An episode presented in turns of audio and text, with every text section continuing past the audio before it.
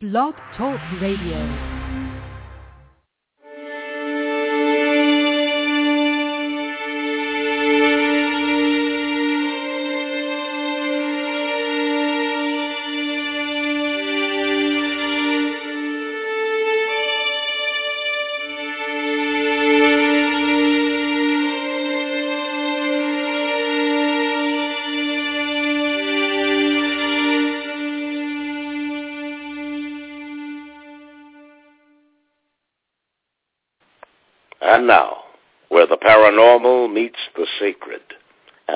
Topics in between.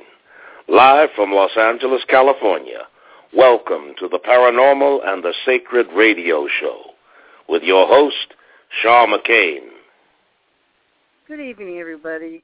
I'm your host, Sean McCain. I'd like to welcome listeners to the Paranormal and the Sacred Radio Show. My show was created to provide an open-minded platform that welcomes the gifted and extraordinary thinkers from every walk of life and circumstance. Please follow me on Facebook for upcoming events and special speakers from around the world. The call number tonight is 619-924-9744, and the Paranormal and Sacred airs every Friday night, 6 p.m. Pacific Standard Time. And I'd like to thank Tucker Smallwood for his intro to the show. We really, really, really appreciate you, Tucker. And during the show, I can take uh, your questions order in chat, and you may call in with your questions to a call-in number. Again, it's 619-924-9744. You may also speak with our guest tonight. Any buzz killers and chatter on the phone will be very ceremoniously kicked out.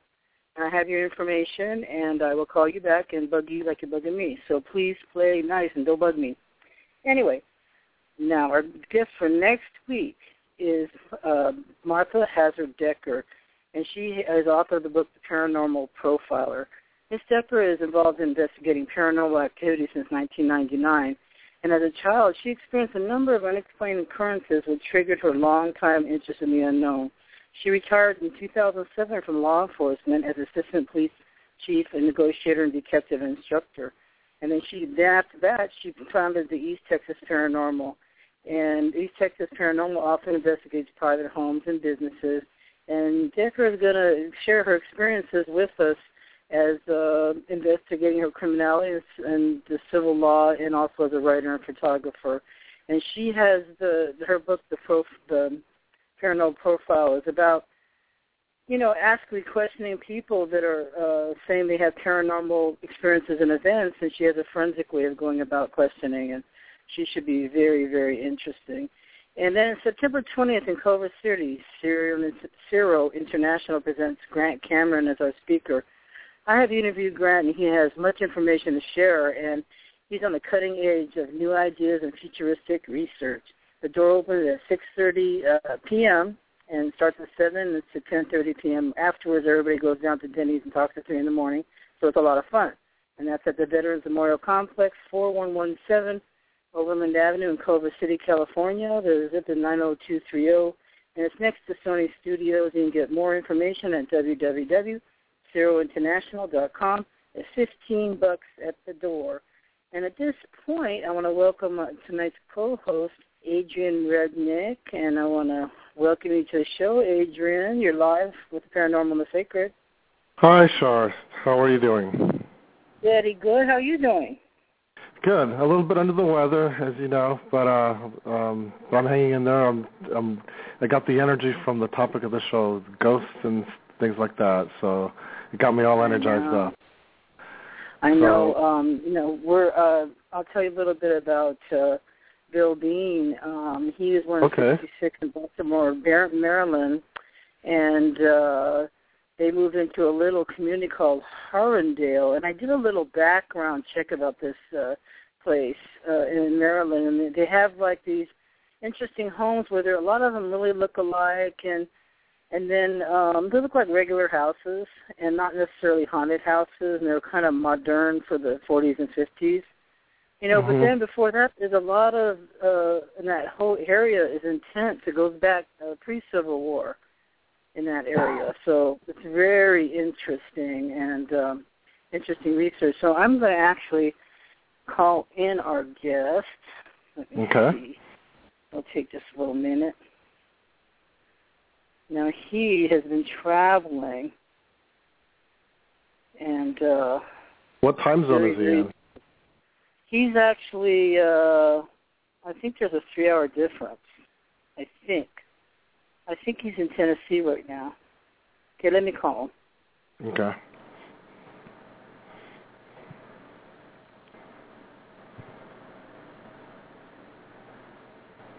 We'll just see.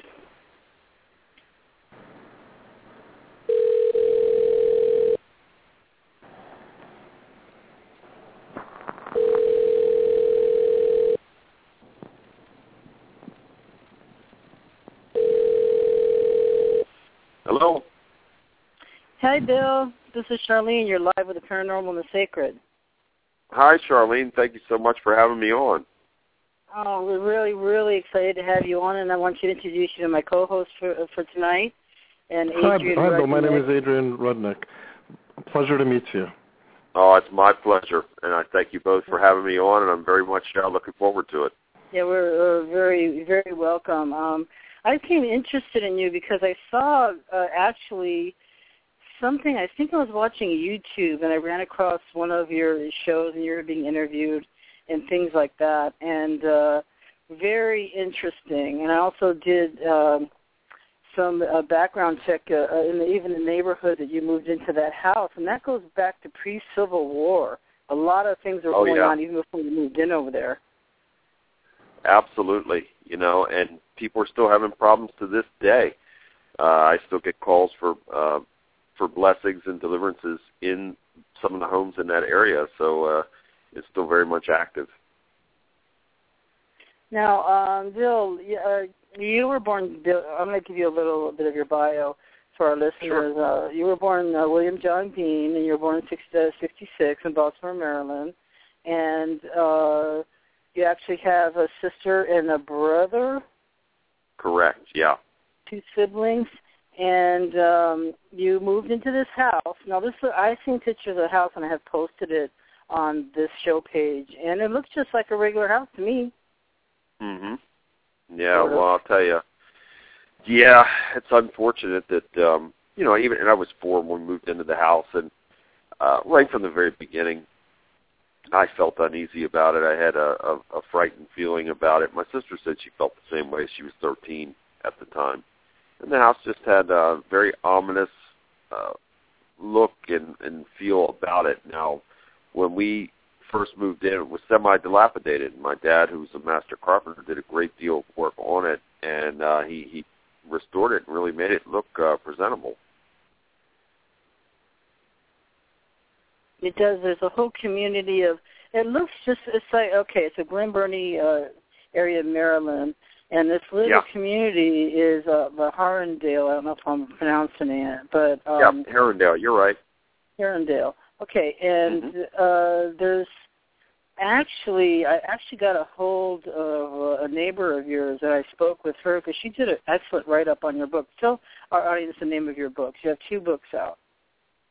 Oh, really? So she she did a write up. Isn't that interesting? Yeah, I know it's Oh, wow. excellent. So I don't know if you've read it, but uh, I haven't. No, Her name is. I wasn't think even you know aware of name yeah, her name is Tangi. Do you recognize Oh, her name? okay. Yeah, She's uh, name. Tangi Wilson. Yes. Mhm.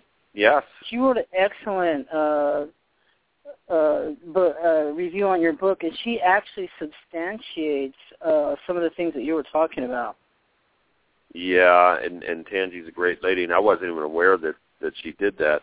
But uh, I could produce a long line of people, so I'm not just one man that's relaying a story. I could produce Right. a long line of people that have had experiences in the house or experiences, uh, you know, paranormal, supernatural experiences with me at various points over the years. Well, uh, when you moved in in 1970, right? Mm-hmm. Correct. Okay, so do you want to give us, uh, uh, you know, how how the thing started and uh, what happened when after you moved in? Absolutely. And, you know, I've written three books about this. My first book is called Dark Force, and in Dark Force I said it all began in 1970 when my family and I moved into a three-bedroom ranch-style home located in Glen Burnie, Maryland, in a community called Herondale. And um, my uh, my mom was the first to have an experience. And again, I was four years old when we moved in, and um, my parents had gotten married in '56. My sister was born in '57. I wasn't born until '66. You know, and all by all accounts, they were happy, and and you know things seemed to be okay.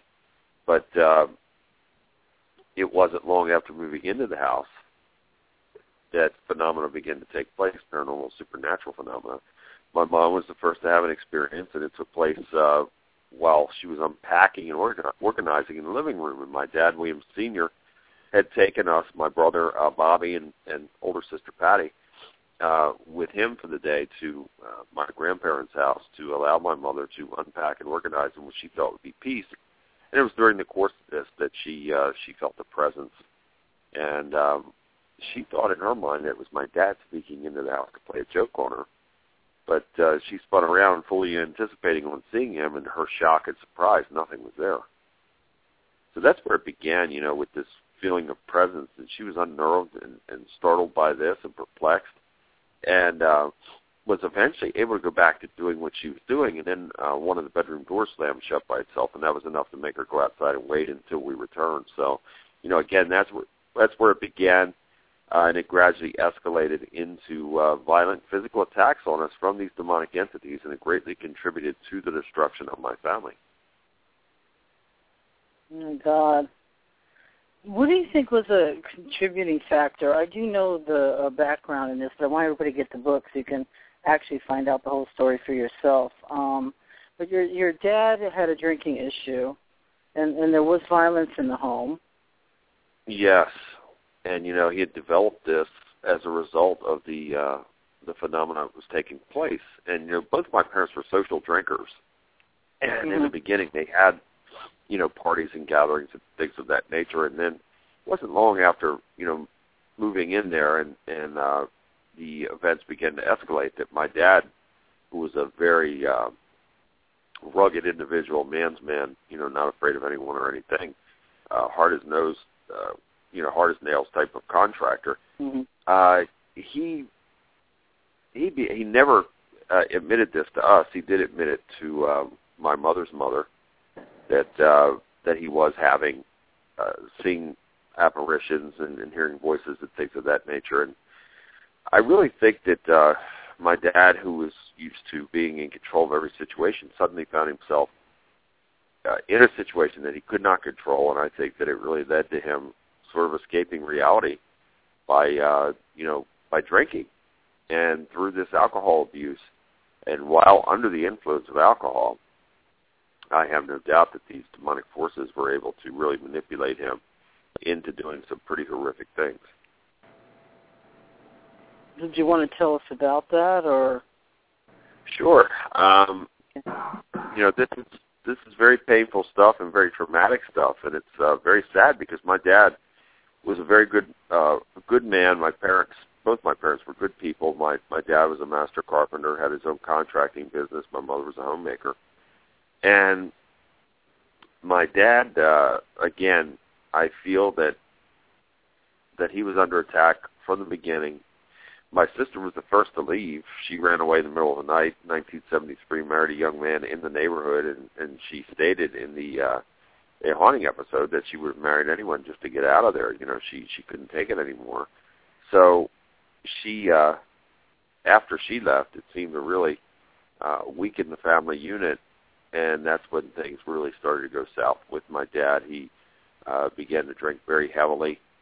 This led to uh, many arguments between he and my mother, and um, eventually, I'm sorry to say, he began to physically abuse my mother on a regular basis between 1973 and 1975. Nearly killed her on several occasions. I can recall being eight years old, having to run to a neighbor's house to get the police call to my dad.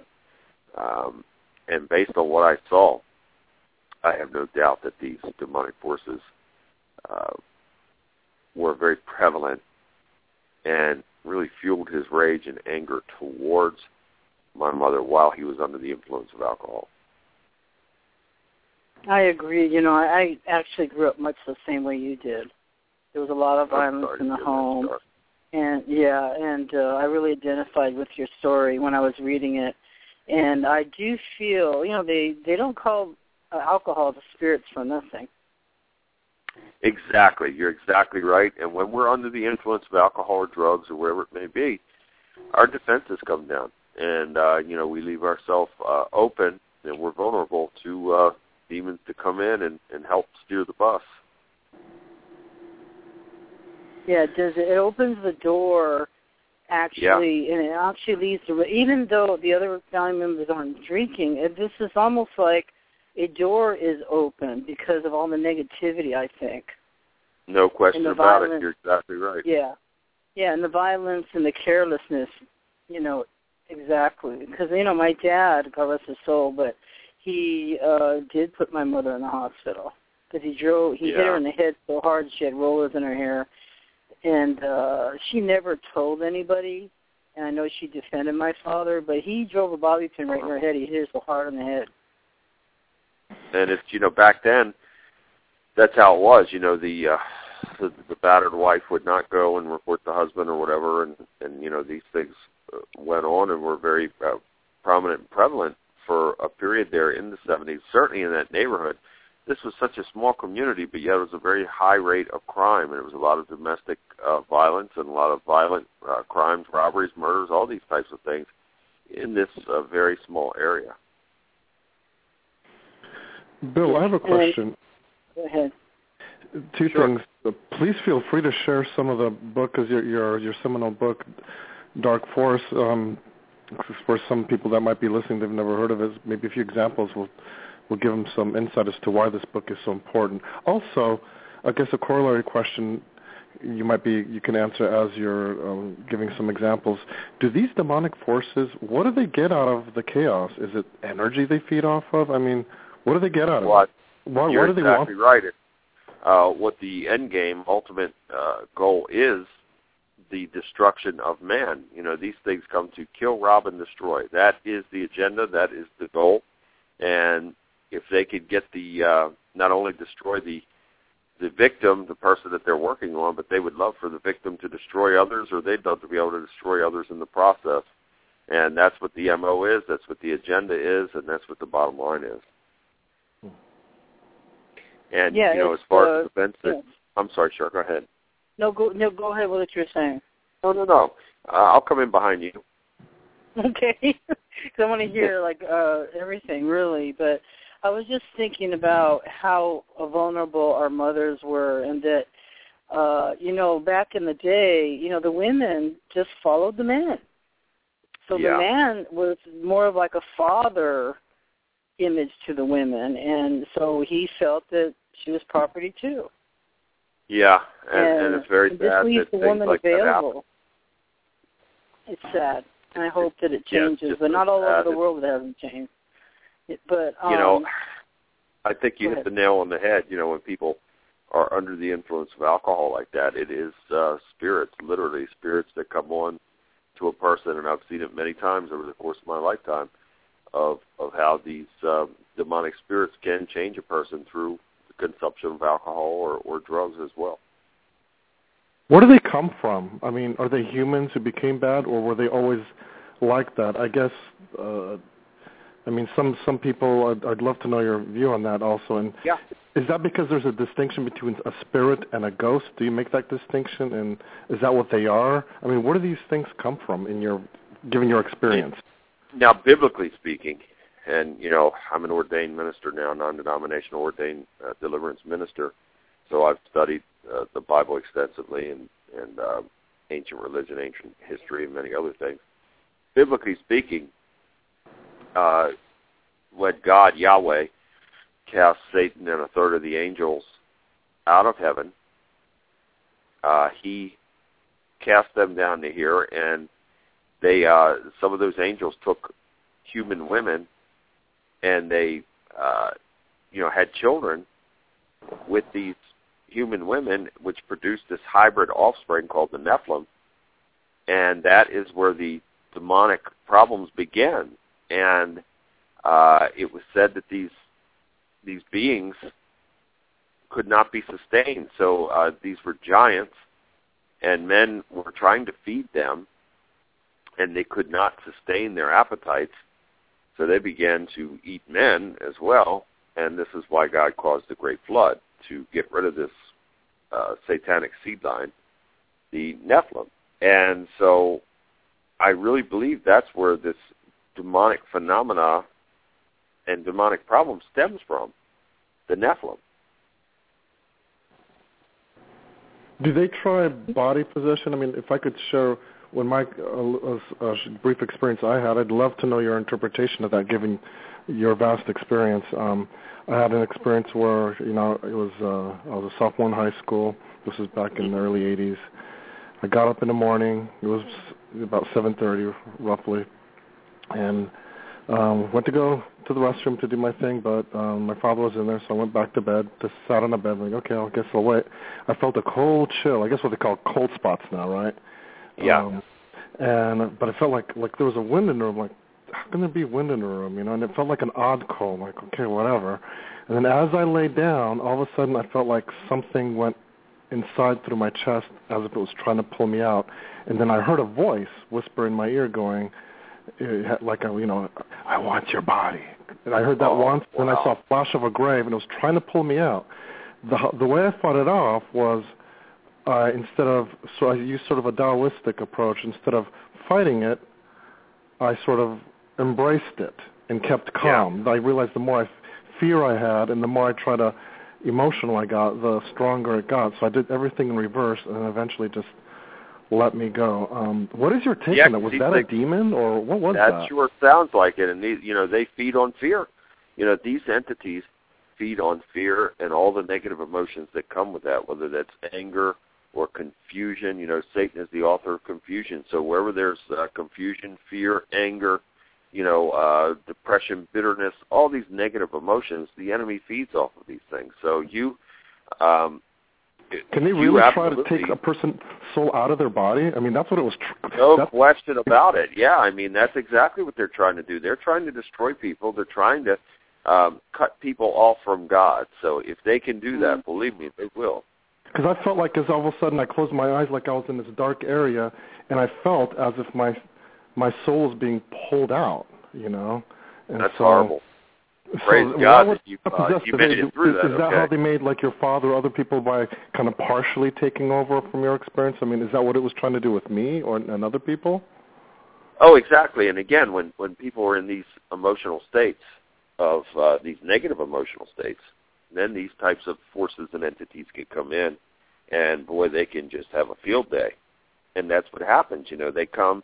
I call it a spiritual virus. They uh, they infiltrate covertly into a family in a situation where there may be some sort of problem or chaotic event or uh, traumatic event, where whatever it may be, and then that dimensional doorway opens right up, and literally it's like a doorway that just comes out of nowhere and just opens up, and they can come right through, and that's it. Then they go to work, and it's all very covert. It's you know the enemy and his minions do not come to people to their face and say they're you know they're going to destroy the person. It's a very subtle and covert thing. Wow. So besides the, it is, and it's it's such a. But I heard such an odd story recently, but I've heard it. I work with uh, um, um, people that are in the federal uh, prison system, and Okay. I heard a story, uh, a few stories about um, prisons uh, being haunted and actually people being in solitary, and they've seen some very bizarre things. I can Uh, believe that. Lat- Like, let's say La Tuna uh, prison in solitary, and uh, very bizarre and mystical things were going on down there, and I've heard all the stories about it. And then recently, uh, a friend was telling me, you know, he looked real good, and I said, well, what's what's going on with you? And he said, you know, I got sober. I said, well, what happened? He said, I had a dream that there was a warning from God that because I, you know, I've been drinking, that I am opening myself up to the devil. And they said, in the dream it says, stop now. And he stopped.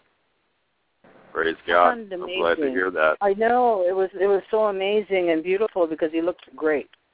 You know, I I'm actually very, know very happy to hear that. about you. And and I've seen you know people's lives destroyed from drinking Yeah. and and drugs and it's just horrific it is just this it's like a parasitic type of thing that just eats away at a person Yeah. until they don't have any more control and then they've just totally given up then once a person totally gives up that's it then demonic possession can absolutely come after that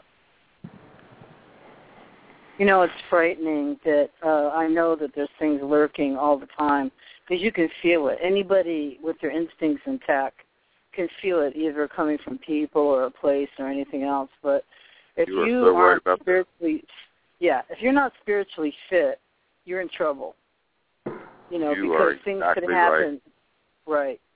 And uh you actually okay about your story. You actually didn't come out until like 2002, where you're on a, like a local radio show. What made you come out? Yeah, it was well for many years. I wanted to tell the story, but you know, unfortunately, uh, as this abuse continued from my dad, and I have to say, I'm sorry to say this, that I developed a burning hatred towards him, and I absolutely hated him for many, many years. And I'm uh, happy to tell you that I was able to forgive him before his untimely death. You know, most of my family is gone now, and so I was very thankful to be able to forgive him before he was he was shot to death in 1987. And uh, Oh, so I uh I wanted to tell the story for many, many years, but what held me back from speaking about it was my perception that I was uneducated because my dad left us in 1975. When he left us, he left us in such a horrible financial way that um, you know we had to go on welfare.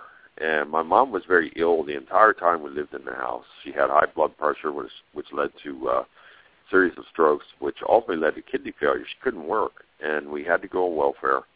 And let me tell you, that was um, just a brutal experience. Just barely getting by each and every day. It was it was a horrible, horrible. My mother was so embarrassed and ashamed. And um, after he left, my mother. Now the whole while, you know, this paranormal supernatural activity is taking place. And uh, after my dad left, my mother came under regular physical attack from two entities in particular, and they were coming to her bed.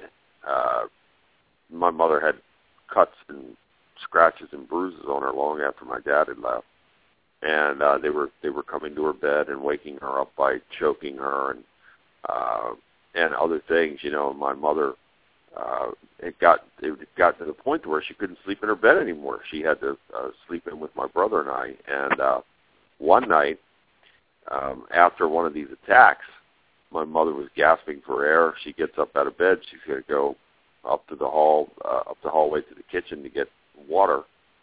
And she goes into the kitchen and she opens up the uh, cupboard door, and an unseen force shot one of the glasses out like a projectile, and it struck her above the eye, um, busted her eye open. It knocked her unconscious, and she had to be taken to the hospital to get stitches and everything. And this is the type of abuse that we suffered on a regular basis. that's just terrible. And also, it the whatever it was was also attacking your your pets.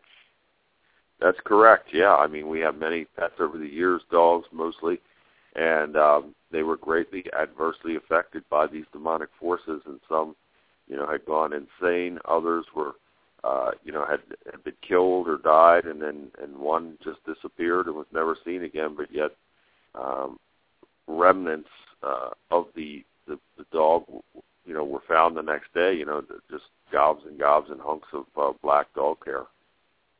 Oh my God. So, what do you mean by going insane for the the animals? um, some of the the the uh, the dogs, you know, would would be fine, brought into the home, and everything was fine, and then not long after, they would literally go insane, and uh, it happened a couple of occasions, and uh, it was sad, very very sad, because my mother my mother loved um, collies, Yeah. and uh, this happened to uh, I believe one of the collies, and, and my mother also liked German shepherds, and I think it happened to one of the German shepherds to where the jo- the dogs just suddenly went mad. They they went insane. I find that fascinating because you always hear about he- things happening to people, and then maybe animals recognizing that there's a paranormal presence. But No I mean, question I'm not it. being You know, an animal. saying fa- fa- um, fascinating in an insensitive sense. I mean, oh it's- yeah. but it's like Wow, so they do actually attack the owner's pets too. I didn't know that. Yeah, and animals hear and see things that that we can't, you know, and and so they're they're very uh their perception of these things is is much better and much deeper and higher than ours. Yeah, it freaks me out when I see my cat looking around, and I swear my cat sometimes staring at something. I wish I knew what my cat was staring at, and that's just Yeah. They're very odd. deceptive. Well, I could tell you that um, you know as this progressed, uh, we ended up getting a priest involved. And my family and I are not Catholic, but my step grandfather was, and he uh, went to his church, and they sent a priest out, and the priest was involved for the last 16 months that we lived there. And it just, uh, you know, as time went on, and event after event after event, we, you know, we've gotten to the point to where we were expecting these things to happen because it, it happened daytime, nighttime. There was no set times or patterns for these things to happen, and uh, very much, I guess, been resigned to the fact that we were just totally defeated mentally, spiritually, and physically. And, and with the involvement of the priest, uh, which I, I give the church a lot of credit, and the priest as well. I'm very grateful to to uh, them for his help. But you know, the the activity just continued to intensify uh, as time went by, and um, my mom ended up meeting another man. I think it was towards the end of 1978, and uh, he was very much like my dad. You know, rugged man's man, former boxer, um, hard-nosed individual, but was terrified to be in the house, and he had been attacked on many occasions as well. You know, while being in the house, it was only his love for my mother that kept him there. But you know, again, That's this is a man amazing. that feared nothing or no one, and he was being physically attacked in the house. So, what? Uh, so, what um, ended this whole thing? Um, how did you? How did the, the priest came in? Did it? It didn't stop the activity. So Correct. Yeah. the- Unfortunately, the, it had, uh, you know, intensified. And uh, what happened was we woke up uh, one morning in 1980. I think it was December 1980. The pungent odor of burning wires, and every electrical appliance in the house had burned up suddenly at the same time. And um, my mother also found one of the pets. I think it was my brother had a pet uh, guinea pig, and she found that dead in the cage. And um, it was enough for her to finally, you know, these things had us under demonic oppression, each and every one of us at various times while living there. And um, you know, on that day, I think it was finally enough um, for my mother to see that this was really escalating to where someone was probably going to end up killed, you know, out of this. And so we ended up leaving. And uh, the the most frequently asked question is, why did you stay so long? Well, we stayed because my mother was so embarrassed and ashamed by all this. She was a very proud and private woman. My uh, grandmother, Dora Harvey, wanted us to come stay with her, but she and my step grandfather shared a one bedroom apartment, so my mother was not going to be a burden to them. And then uh, my mother's sister, Joyce Alt, wanted us to come stay with her, but she had eight children and a husband, and my mother was not going to be a burden to anyone. And like I said, you know, as time went on, we we all came under demonic oppression at various times, and we all did things that were way out of character. And so, you know, it took something, I guess, uh, momentous like this for the spell to finally be broken, for my mother to finally say hey, that, you know, that's it, we're done. So we ended up leaving. We took our uh, personal belongings. We we left furniture, decor. You know, we we got out of there very quickly and we moved in with uh, my mother's boyfriend. And my brother and I thought that we were free from it because we didn't have any experiences at his house. But I had learned from him after a visit with him several years ago that uh, he told me something that I wasn't aware of. That my mother made him promise not to tell us that she was uh, still experiencing uh, the attacks and the supernatural paranormal phenomena up until the time of her death. So it wasn't long after we moved out of the house that two tragedies occurred. Um, first, my beloved mother, Patricia Bean, or actually my beloved grandmother, Dora Harvey, died from a sudden series of heart attacks. And then two months and two days later, my beloved mother, Patricia Bean, died from a cerebral hemorrhage at the age of 44. Sorry. And I have, oh. I have no doubt that these demonic entities had a hand in it because we were all under so much stress and pressure, you know, for such a long period of time. And uh, as I previously stated, you know, earlier that we were defeated mentally, spiritually, and physically. So we were just like putty in the hands for these uh, demons to have their way. Do they take? Is it a? Can it be a two-step process? I mean, um, like what happened with your mom. Once once she exits her body, then do they still attack her afterwards, or is she in a, ended up in a safe realm of sorts? I mean, what do you think happens? Yeah. If well, I think they end up killing you, do they go, good, now you're out of your body, now we can really get you? Do they do that? Well, no, I don't believe that because, uh, you know, I feel that once we, uh, once we leave this earth, I think we are in God's hands then.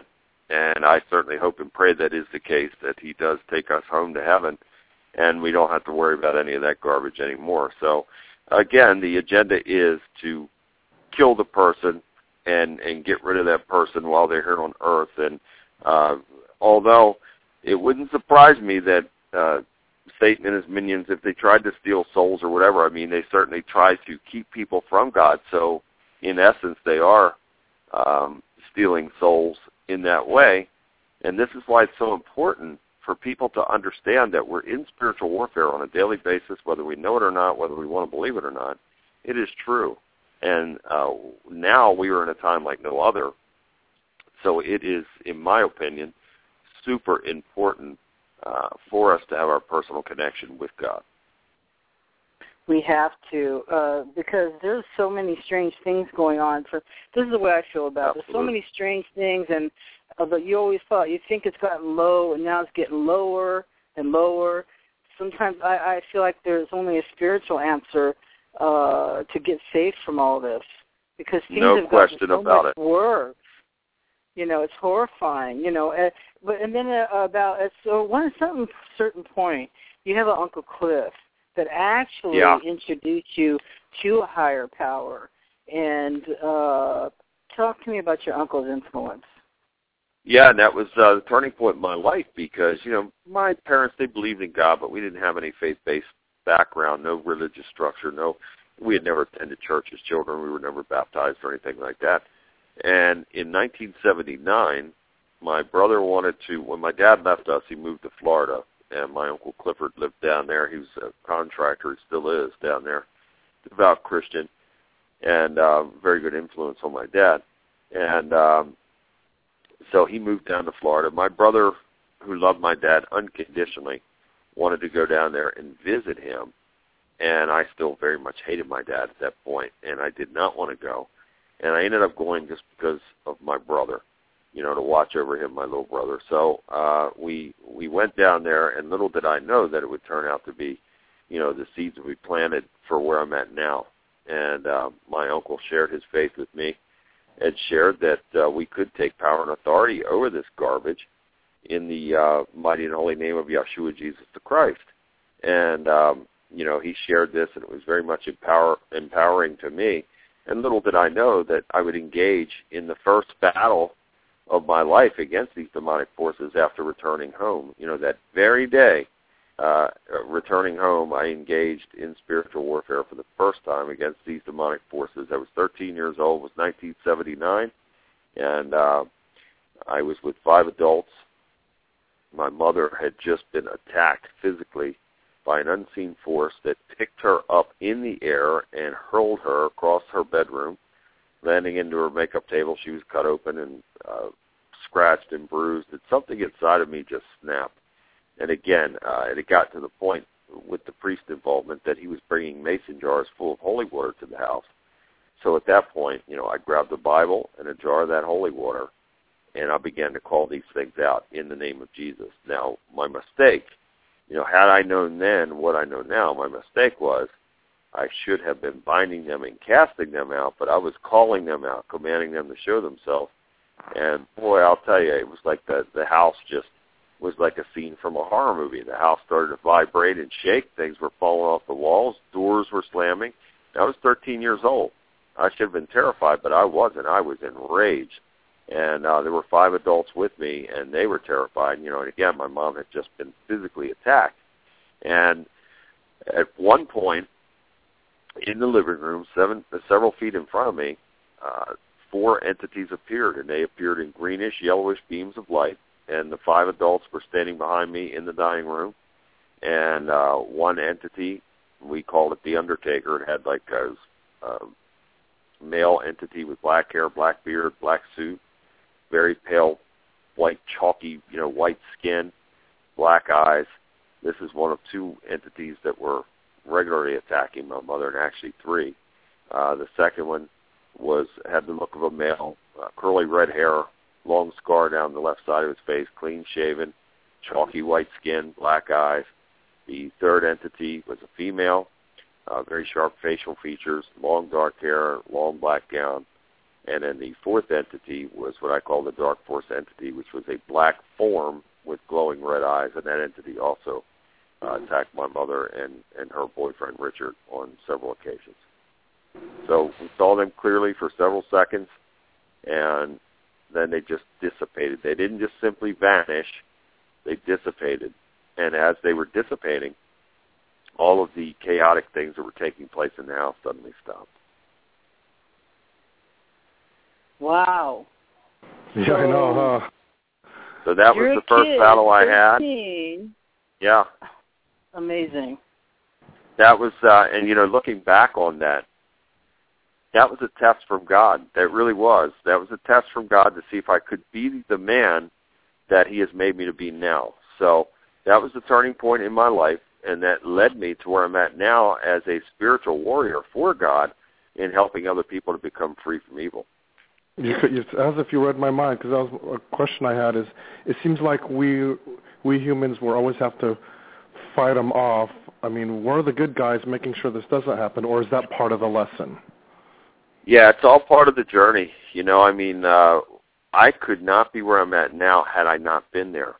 Because when I, um, as a matter of fact, I'm in Knoxville, Tennessee right now. I'm I'm very very tired. I I've been engaged in spiritual warfare all day.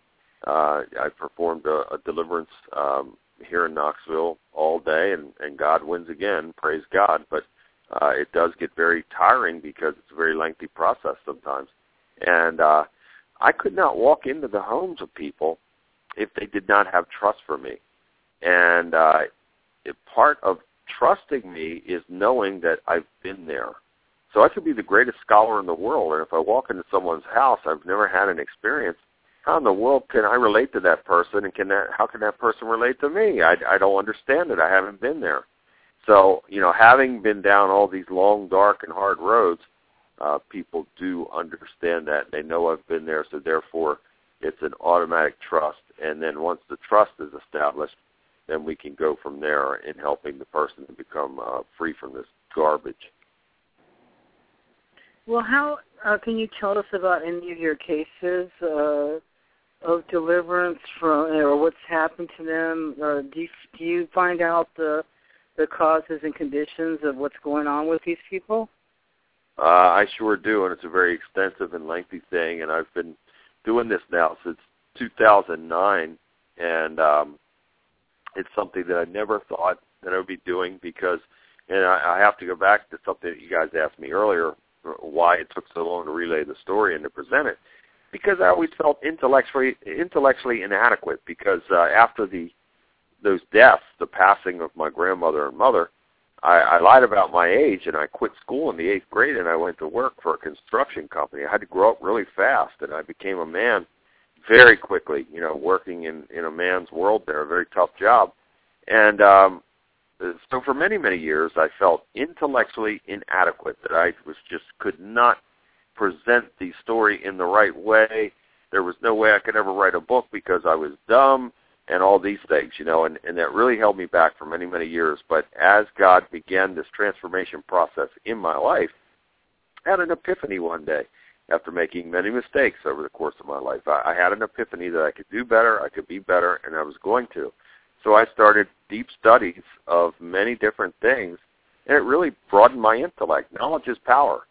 And so as I began these studies, you know, I started to develop the confidence, and in developing the confidence that I was uh, now a very intelligent man, and I thank God and praise God for that. Uh, I felt confident in presenting the story, so that's exactly how it went and the way it went. And um, with the uh, deliverance minister aspect of things, I wasn't truly free from all of this stuff until 2008, and um, that's when my wife and I got baptized. We decided to make God first in our life, and that's when our life just totally changed. And uh, these abundant blessings came, but along with the abundant blessings came a calling, because uh, my story aired on the Discovery Channel September 7, 2006, on the A Haunting series, and it's one of the most watched programs in the history of that series, and still is. I mean, they're still showing it. Uh, but after that came out, I was contacted by many, many people from around the world, and a lot of these people had problems, and I would refer them to people that I knew that I thought could help them. And then God put that calling on me that I could do more, that I could actually help these people, that He would work through me to help them. And I resisted that calling for quite a while until I couldn't resist it any longer. And then once I um, became an ordained minister, uh, then again I had the confidence to go and and help these people, and it's just been an amazing journey ever since. And each case is different, but yet has the same mo uh, in how the enemy operates, and it's divide and conquer. It's always divide and conquer and bully tactics yeah. in each and every case. And uh, I, if I were to list, I mean, I, I've I've been involved in hundreds of these cases since 2009. Each and every day, my um, my uh, cell phone is full of messages. My uh, text messages on there, voice messages. My emails are bursting with messages from people from all over the place. I, I fly all over the country helping to, uh, these people to become free. I perform these deliverances and exorcisms for people, and uh, it's just been an amazing, amazing journey, and it continues. Are pregnant women targets given their emotional state and that there's actually two souls that that are mm. can be targets? Yeah, well, I, I I don't know about the two souls. I I, I don't understand that, but uh yes, people can the be. Child, the child in there is a separate soul. Oh, I see. Okay, that, yeah. I mean. You have the mother soul yeah. and then the child that's inside the mother. Yeah, that's that's interesting. Um, I uh, I deal with people who have um, some have unfortunately uh, been through sexual abuse, molestations, you know, rapes, uh, people that have had these awful, horrible, traumatic events take place in their lives. And this is how the doorway becomes open for these demons to come onto people. It usually takes something, you know, of that magnitude or something that opens the door for them to come through because Satan and his minions deal in legalities. So if they feel they have a legal right to be mm-hmm. there, they're going to be there. Excellent point. Um, you know, I had Adrian you brought that up because I had a dream about. I have many, many spiritual dreams, and uh, I have had a rapture with the Holy Spirit and things like that. And uh, so I don't believe. I, I know that God is there and the Holy Spirit and Jesus and everything. I know that it's there. But I had a dream one night that uh, it was like the rapture. Everybody was being taken up into the sky and there was yeah. my daughter who was pregnant at the time. She was being raptured too, with the baby inside of her, and I could tell that the baby was also raptured and, and in glory, going up with her mother. Praise God. That's, I know. I don't That's think wonderful. I've ever yeah. really, you know, brought this up at all because I. It was an interesting question, Adrian. Oh, yeah, absolutely, it was. It sure was. Because I wish I had the proper answer for it, you know, but I I yeah. can't really answer it because I truly don't know, and I wouldn't want to speculate on it. Yeah, I mean, because yeah. because women go through a lot of being... stuff um because of hormones and whatever, and it's just it, it can be a difficult time for women. So when oh, no question, yeah, I mean, it's uh, because it's like from from a from those type of spirits that that like to prey on people. It's like good, I can get a two for one sort of deal. You know what I mean? Yeah, oh, absolutely. And again, you know, once that doorway's breached and and and they come through, they're going to just feed off of any type of negative uh, emotion or or negative situation, and that's how they increase in power. So I have a lot of sayings, and one of the sayings I have is you got to stay in warrior mode 24/7. I mean, literally, um, we have to stay uh, battle ready because uh, we can't give an inch to the enemy. If we do, he'll take a mile, that's for sure. And uh, we just have to stay in spiritual warfare and, and warrior mode 24/7. I believe How that. long is this going to continue? You think? Uh, well, I can't think or, or speak for God, but I'll tell you this. Just looking at the situation and based on my case files from last year to this year, uh, which have doubled, um, something is really, really uh, going on here to increase these demonic attacks. And maybe the next time you have me back, we'll really go into this. I have my um, my thoughts on this and my opinions as to what may be uh, contributing to the rise in demonic oppression and possession. And uh, I can't imagine, now again, I can't think or speak for God, but I can't imagine that he's going to allow this to go on much longer. And there is going to be um, quite a response from him. And I would not want to be those demons or the humans on this earth that are um, working in conjunction with demonic forces. Yes, there is. Uh, as I said, it's gotten worse. I feel that even the lack of of uh, ness, the the people just being gentle with each other is is gone. You know, people Oh, are extremely rude. The way they're treating children and animals is Oh, horrifying. I mean, I cry sure almost every day over it. I pray over about it too, and I have a home altar. I, I'm Greek Orthodox, so I, I I'm pretty traditional. But on the other Mhm. hand, I've had many, many mystical experiences that I, you know, know that this is true. But we have to pray for all of them. They're all. oh, I totally agree. I totally agree with you. It's sad. You know, I had a. We're in a a time like no other, Shar. Yeah, this is bad. It's bad, and the imaginings of people have gotten worse. And uh sometimes I regret. You know, I have a lot of fun on Facebook, but the things that people Yeah. are posting, it's it's uh actually it's it leads somebody to be depressed, and I don't think depression is good either.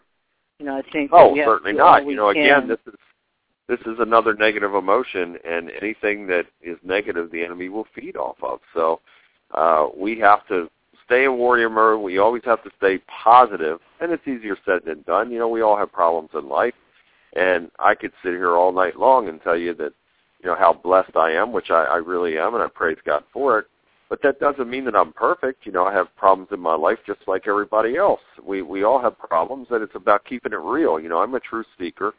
I um I seek the truth so I can know the truth, so I can speak the truth, so I can teach the truth. And there is no substitute for the truth. And so I do my best to try and know the truth. It yeah, we very need important. to. When, you've got your time, can you just get a hold of me too? When you, because you can come Oh, on and we could talk about this another two hours, another eight hours. This is. Oh, no question about that. Yeah, I mean, I we could really get tired. rolling.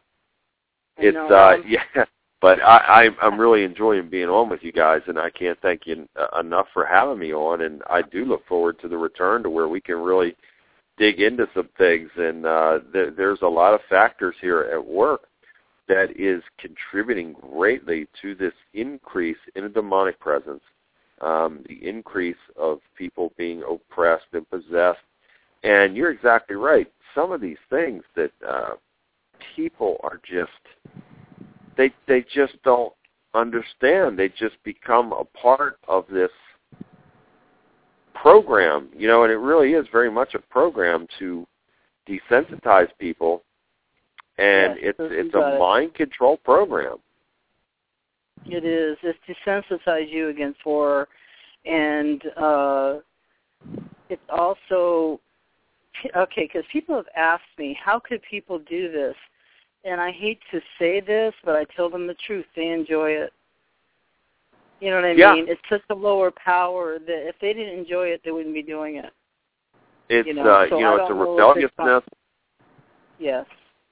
And um I don't know if they think that it's cool to be that way or whatever, but I mean we see this through TV programs now and some and uh, movies and and uh, music. I mean these people have a real agenda, and it is the agenda of the enemy. And the next time you have me on, we'll go through what I believe is a satanic seed line on this planet, and all you have to do is go back to Genesis three, thirteen, verse thirteen through fifteen, and um, you know, God Yahweh, He says to Adam, Eve, and the serpent, Satan, He says, uh, "What have you done with the woman? Because you have done this, I will create enmity, which means hatred, between you and the woman." and I will create enmity between your seed and the woman's seed. He's saying right there, God is saying right there that Satan has a seed line. And a lot more took place in that garden than a piece of fruit. Eve had sex with Satan in the garden, producing the first offspring of Satan, which was Cain, and that's why he slew his brother Abel. So this stuff is deep, and we'll really dig into it the next time. Yes, it is. So, uh, where can pe- uh, uh, please tell us about your books and where they can uh, find find your books? Okay, and, and again, I want to thank both of you for having me on, Shar. This has been wonderful. Very, very and uh, welcome. I, I, I God, God bless you both, and I can't wait to come back on again. And for anyone out there who would like to get copies of my books, Dark Force Delivered, or the new book, Ten Steps to Victory, please visit www.billbean.net or billbeanministries.com. And uh, for those of you who would like to see me on TV tomorrow night, I will be uh, on the Travel Channel at 10 p.m. on an episode of The Dead Files. And uh, I was the deliverance minister involved in this uh, family's case that took place in Hanover, Pennsylvania. So again, that will be 10 p.m. Eastern tomorrow night on the Travel Channel's Dead Files. Perfect. Thank you so much. And uh, we're going to continue with the show tonight and our discussion. And Bill, it's been awesome getting to know you. And uh, come on anytime and just message me when you're ready because we'd really love to have you on. I'm yeah, I'm booking like for in October. So That would be just let me awesome. And, and next time we'll do it for two hours, and we'll really dig into Cool. some, uh, you know, so a lot of different topics. And uh, I think it'll be a most interesting uh, program for sure. Yes, and uh, they can get a hold of you. The, uh, Bill has a website, www.billbean.net. And how else can people get a hold of you, Bill? Well, once they visit billbean.net, then they can click on the social media, you know, the Facebooks and the Twitters and all that stuff. And uh, so uh, if you visit billbean.net, that is the source to be able to uh, contact me and connect with me through all the social media. I thank you so much for your interview tonight. God bless you, and God bless Oh, your work thank you, your Sharon. family. God bless you as well, and both of you. And I, I really have Thank enjoyed this. Take care. God bless Take you. care, Bill. Bye-bye. Good night, guys. God bless. Okay, good night. God bless. Bye-bye. So, you know, Adrian, this is such an intense topic. Um, It is. I mean, no matter what perspective we have, I mean, whether from a Christian perspective or whatever, we can all agree that there is these sort of um, entities that, for whatever reason, they attack us. And he's had yes, a lot of and, experience. uh, I mean, his, and uh, I the- some, his you interest know, is. uh, let, let me, uh, excuse me for Oh, one second. Call-in number tonight is six one nine nine two four nine seven four four, and uh, I'm speaking now with uh, Adrian Rudnick. Uh, we've had a lot of our own experiences and everything else, and I understand something that Bill actually saw UFO, but I, he I didn't want to saw get UFO? into that.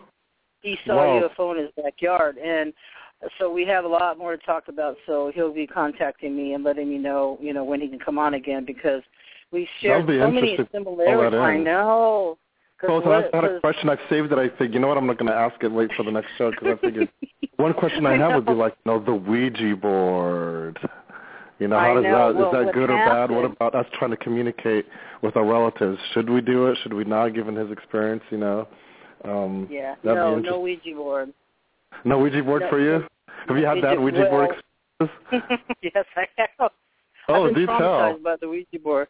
Okay, so I was a teenager, meaning when I was a teenager, let's say this happened, I was uh, 15, so that meant my next sister was 14, and my next sister was 13.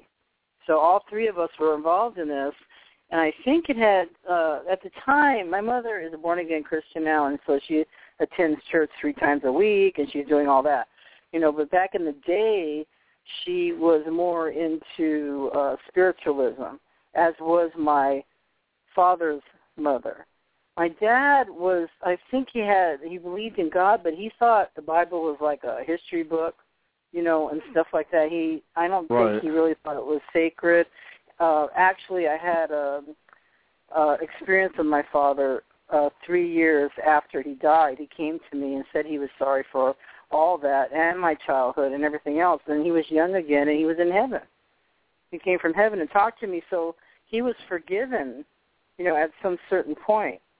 And that was between him and his higher power. So that's why we we can't condemn them. I guess everybody's individual and with their higher power. But going back, I can remember we were in the Dreamland Apartments in Inglewood, California, and so we got three teenagers, and then my the I was 15, my sister's my sister's 14, the next one 13, and the next one has was young, so she was five years uh, younger than uh, my third sister. So I can't do the math, but anyway, so she wasn't involved in any of this, and so we somehow got a hold of a Ouija board. I don't know um, what started it, but we we started using a Ouija board, and immediately it started moving, and it was really? actually yes, it Wow. was imme- it was immediately moving. One of the we were all doing it, me and my two sisters, and uh, we were kind of raised up in a, a very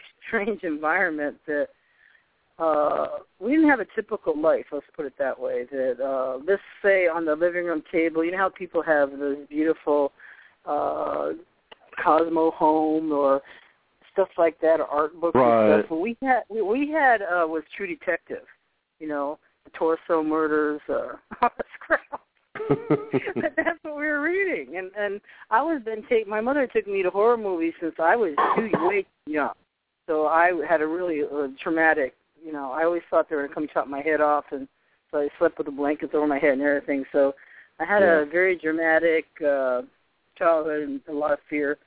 So me and my sisters are doing this Ouija board, and um, there's this little boy I knew. Uh, we left uh, uh, New York and came here, and this little boy liked me. His name was Jimi Hendrix, and not the Jimi Hendrix, but anyway, he showed up and said he was dead and everything else. You know, I know that was all a lie now. You know what I mean? It, it wasn't the truth, but I guess Right. it was a way of sucker us, sucking us in. And so, you know, we played around with that for a while. Then we started this table tipping. And uh during us talking, okay, this is why we put down the Ouija board. I just got the vision of my sister number two, and I'm the eldest. My we were doing the Ouija board, asking questions, and all of a sudden my sister turned white, and she took a deep breath and the sound that came out of her was like an old rasping man. Ooh, something I was so entered her. horrified. Yes, I Wow. was so so horrified and guilty. You know what I mean? We we threw it out. We never dealt with it again because the rattle was like a like a horrible old man breathing in, and it was like a death rattle at the same time. It was horrible, and she turned white, and I screamed and started you know pray, praying you know, and it uh we never did a Ouija board again, but then we started doing this table tapping or tipping or whatever they used to do back in the day. And the table with just our fingers on it would had lifted off the ground and all of a sudden it was coming towards me. And I remember running to the bathroom and the table is now was just two people with their fingertips because I let go. It was still it was still floating and they were with their hands just on the top of the table. They chased me down the hallway. I locked myself in the bathroom, screaming my head off, and the table was just banging into the bathroom door. I mean, this was crazy, you know. But now they're saying teenagers have this energy, and don't mess with it, you know. And uh, that's what is happening. I didn't realize that when you get, especially the three teenagers, there's often poltergeist activity and strange stuff and Right, you know, right. things like that. Because we're going through uh, growing. I guess I, my little theory is probably because we go through growing pain, growing pains, and so um, maybe some of it is expressed subconsciously. You know, it, it needs to come out, and so you get things moving, especially when we're upset or whatever. I don't know. At least that's my take on it. I mean, one of the questions on there asked like UFOs, Ouija, but also shadow beings. Like, what are they? You know, and what do well, you think? what they, okay, Yeah, what- okay, I I, mean- got one. I have no idea what Well, they are. Okay, so um when I was uh, I was born in Boston, but we had moved to New York when I was about three. Um, first three of us were born, and my fourth sister was born here in California. But anyway, we came over and we ended up living in the poorest part of the valley. My dad was looking for work, but we had no money and we're really broke. So we ended up living in the projects in Pacoima. And in Pacoima, California, it's poverty. Uh, my dad started drinking very heavily, and he was beating my mother, as we were talking about, uh, put her in the hospital. And he was so violent. You know, we were terrified. As soon as I'd hear, and he would never just open the door like a normal person or whatever. I don't know if he couldn't find his key or work the key in the lock, but he'd come home drunk, and I would wake up my, you know, my little three little sisters, and I'd take us all to the closet, and I'd pull all the clothes down that were on the hangers on top of us, and that's where I hid. I hid my sisters like a little mother hen, and Wow. I would hear the door opening, but I would never peep for underneath those clothes. I just felt like if you didn't look, you wouldn't have a, a you wouldn't have a problem. You know what I mean? Right. It was there. It was there where I had many spiritual experiences too, and uh, I think the combination of the the rage and the anger and the poverty and everything, um, you know, was a it was a very destructive household, you know. But I was actually a really religious kid. You know, I had spiritual experiences already since I was very young so I knew that God was real, and I never ever thought God was letting this happen to me. I never felt sorry for myself like that. Hmm. I always So you never felt, got angry or No, I never, never, never until uh, you know things things happened. You know that I talked to you about. You know, a few several years ago. That's the only time I got mad at God, and it was pretty severe reasons. But I'm not mad at Him anymore. when I was a kid, I was very pretty practical too, and I had a lot of spirituality going. So I would never think, you know, this is God's fault. I thought it was that person's fault. Like, why are you doing this? Yeah. Yeah.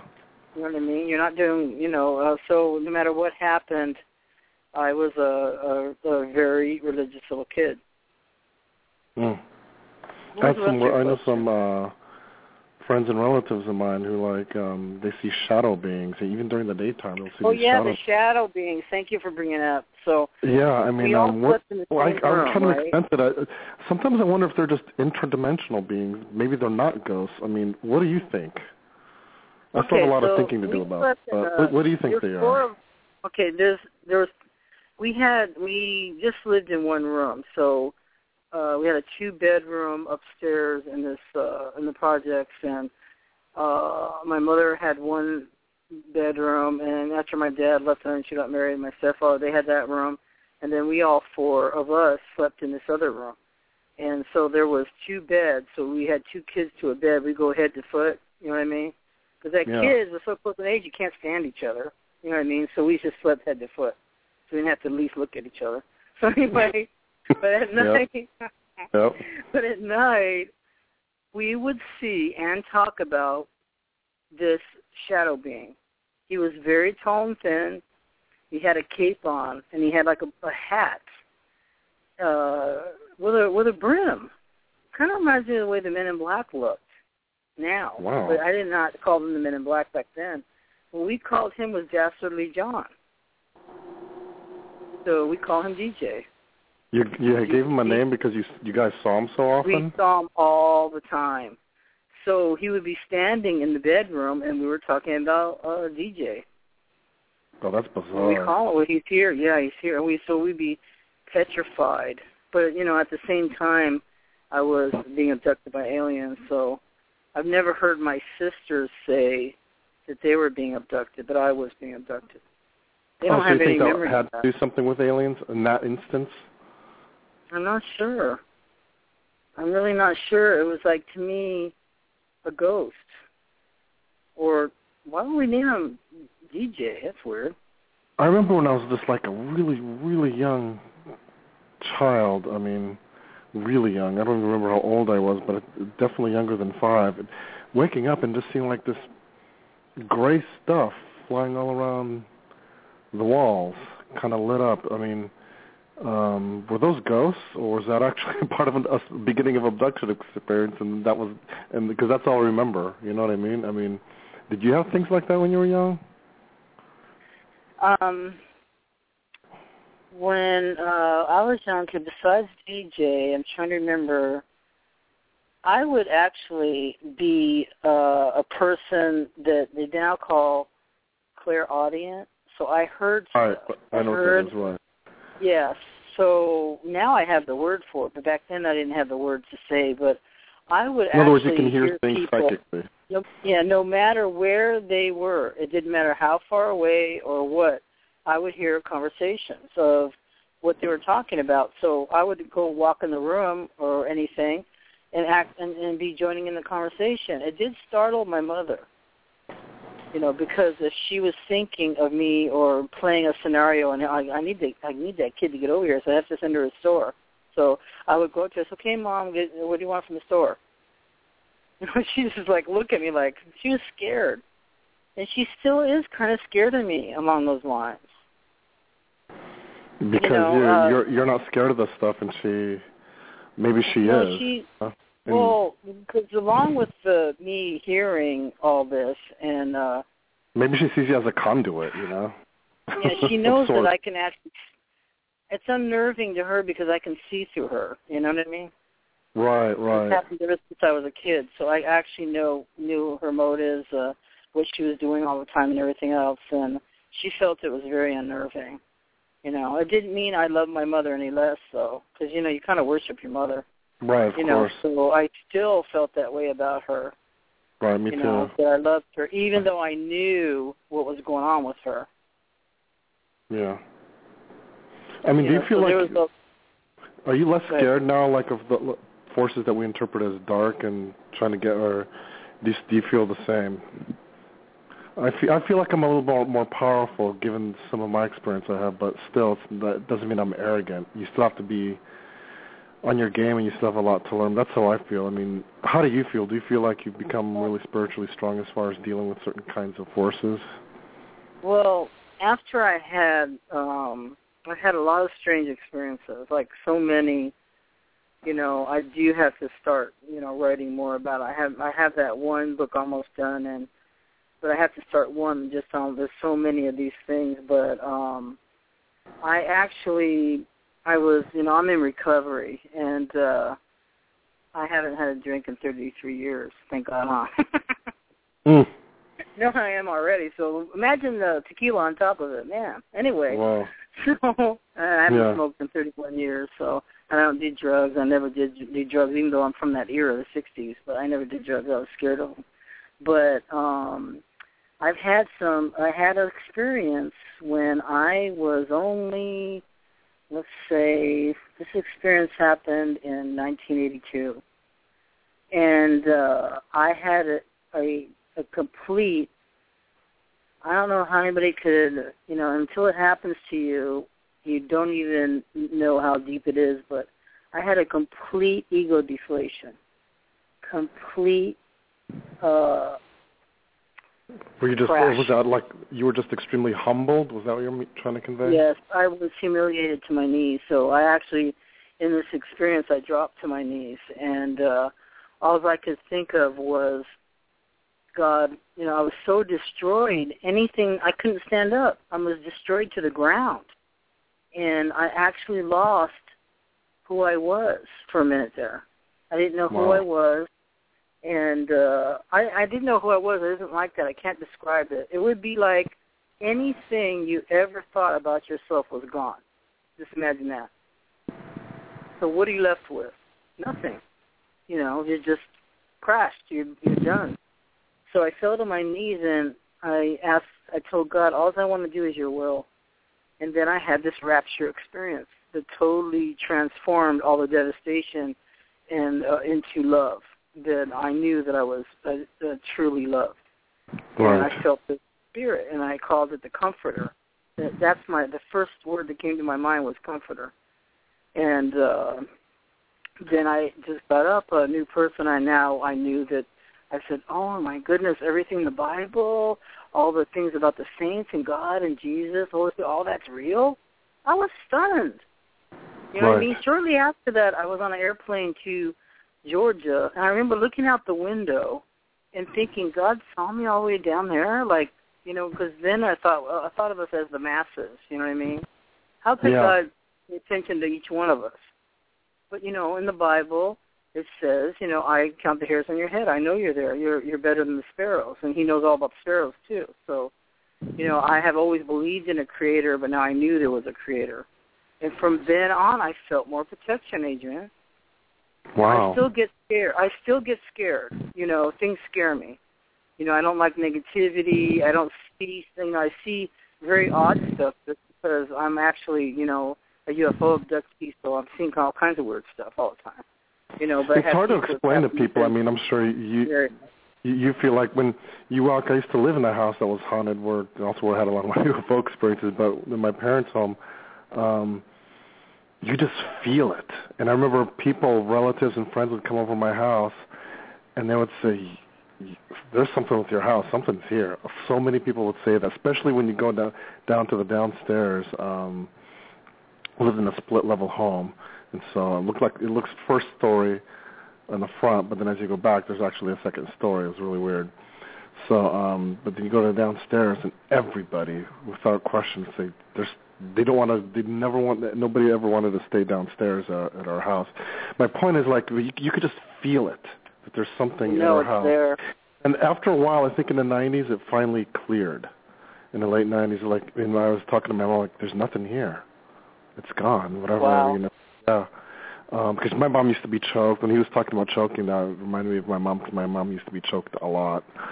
Um, and so, um, it's hard to explain to them, like, how do you know? And it's like, it's hard, you do know when you're confronted with that. I'm sure you've experienced when you walk in, it's like you just can tell. Oh, definitely.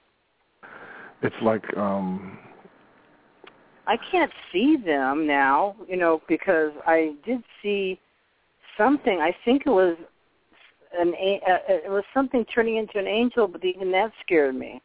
So ever since I I was I was angry with my first husband. I was really young. Uh, I was probably nineteen, twenty, and I was uh, sleeping on the couch. And I just, from a sound of specking, I used to sleep good. So anyway, I was from the sound of sleep, I just opened my eyes, and in the middle of the room there was this gold kind of dust and it was swirling around and it was going to turn into something and i panicked oh, you know i wish i would have stayed but i panicked and i ran I ran back to the bedroom and uh, i ran around it believe it or not because it was still twirling it Yeah. was turning into some lots and lots of uh these gold uh glittering glitter kind of stuff so you saw it uh, moving think around? it- Yes, it was twirling. It was turning into uh, entity of some kind. So oh I took God. off, and uh, I never really have seen anything again except for, uh, you know, the other stuff that I, I'm seeing. But uh, I felt bad because, you know, the angels don't want to hurt you. They don't want to scare you, you know. And if I'm busy saying no because they're trying to manifest in front of me, you know, they're not going to do come if you're fa- afraid, you know. But I do feel a comforting spirits, though. It's weird. Sometimes I feel like um, because you hear people talk about guardian spirits or or whatever, and sometimes I feel like occasionally something is watching over me, but yet it's not allowed to interfere too much. Does that make sense? Oh, it isn't. That's like what I'm talking um, about. I remember I'd have experiences. I'd have experiences where, um, let's say I'm supposed to go somewhere, right? And I'm kind of taking a nap. I would all of a sudden hear a, like a knock, like, "Hey, get up!" You know, against the wall. you know, like okay, and I could. I could sense, you know, really hard pounding, you know, and I could like, okay, okay, I'm gonna get up. I'm not gonna be late, you know, and so it happened on a number of occasions where I'd hear this, this knock. Um, no, it's me, Kathy. My wife thought I knocked. Someone knocked at the door 'cause I knocked so hard. That's funny. No, nobody here. And so I'd hear that, and it was like, wow, somebody's something's trying to make sure I'm not late to this this appointment. I find that interesting. But other times, it's like, okay, I'm on my own. Did you have any kind of experience where something like uh, I have. you, I've you heard got my a name sense that occasionally called. something was watching over Yeah, you and letting you know, or something? Yeah. Something happened to me this morning, actually, because you noticed that I was up like a bullet out of here by 6 in the morning. That's how, how I got all that stuff done. Yeah. So what happened was I I think I might have been dreaming, but we were out of everything. I just got you know I get paid today, and I didn't have anything. We were eating. I was eating a mayonnaise sandwiches. You know, just when you're broke, I was just broke. I had a little gas in the car, but that's it. So my poor dog has been eating what I've been eating. So I heard Yeah. a, a I think it because she was sleeping right next to me. We're both sleeping, and I heard this. This is what I heard. Now this is going to be crazy. I heard a voice talk to me and say, "Now you really think this is going to work? Now the money's in the bank. Get up and go get some dog food." Oh my I think it was My gosh. dog. So, I know. I heard it loud and clear that woke so I got I jammed out of here so fast. Then I took off like a bullet. Now Was it a male voice or female voice? No, it almost sounded like me.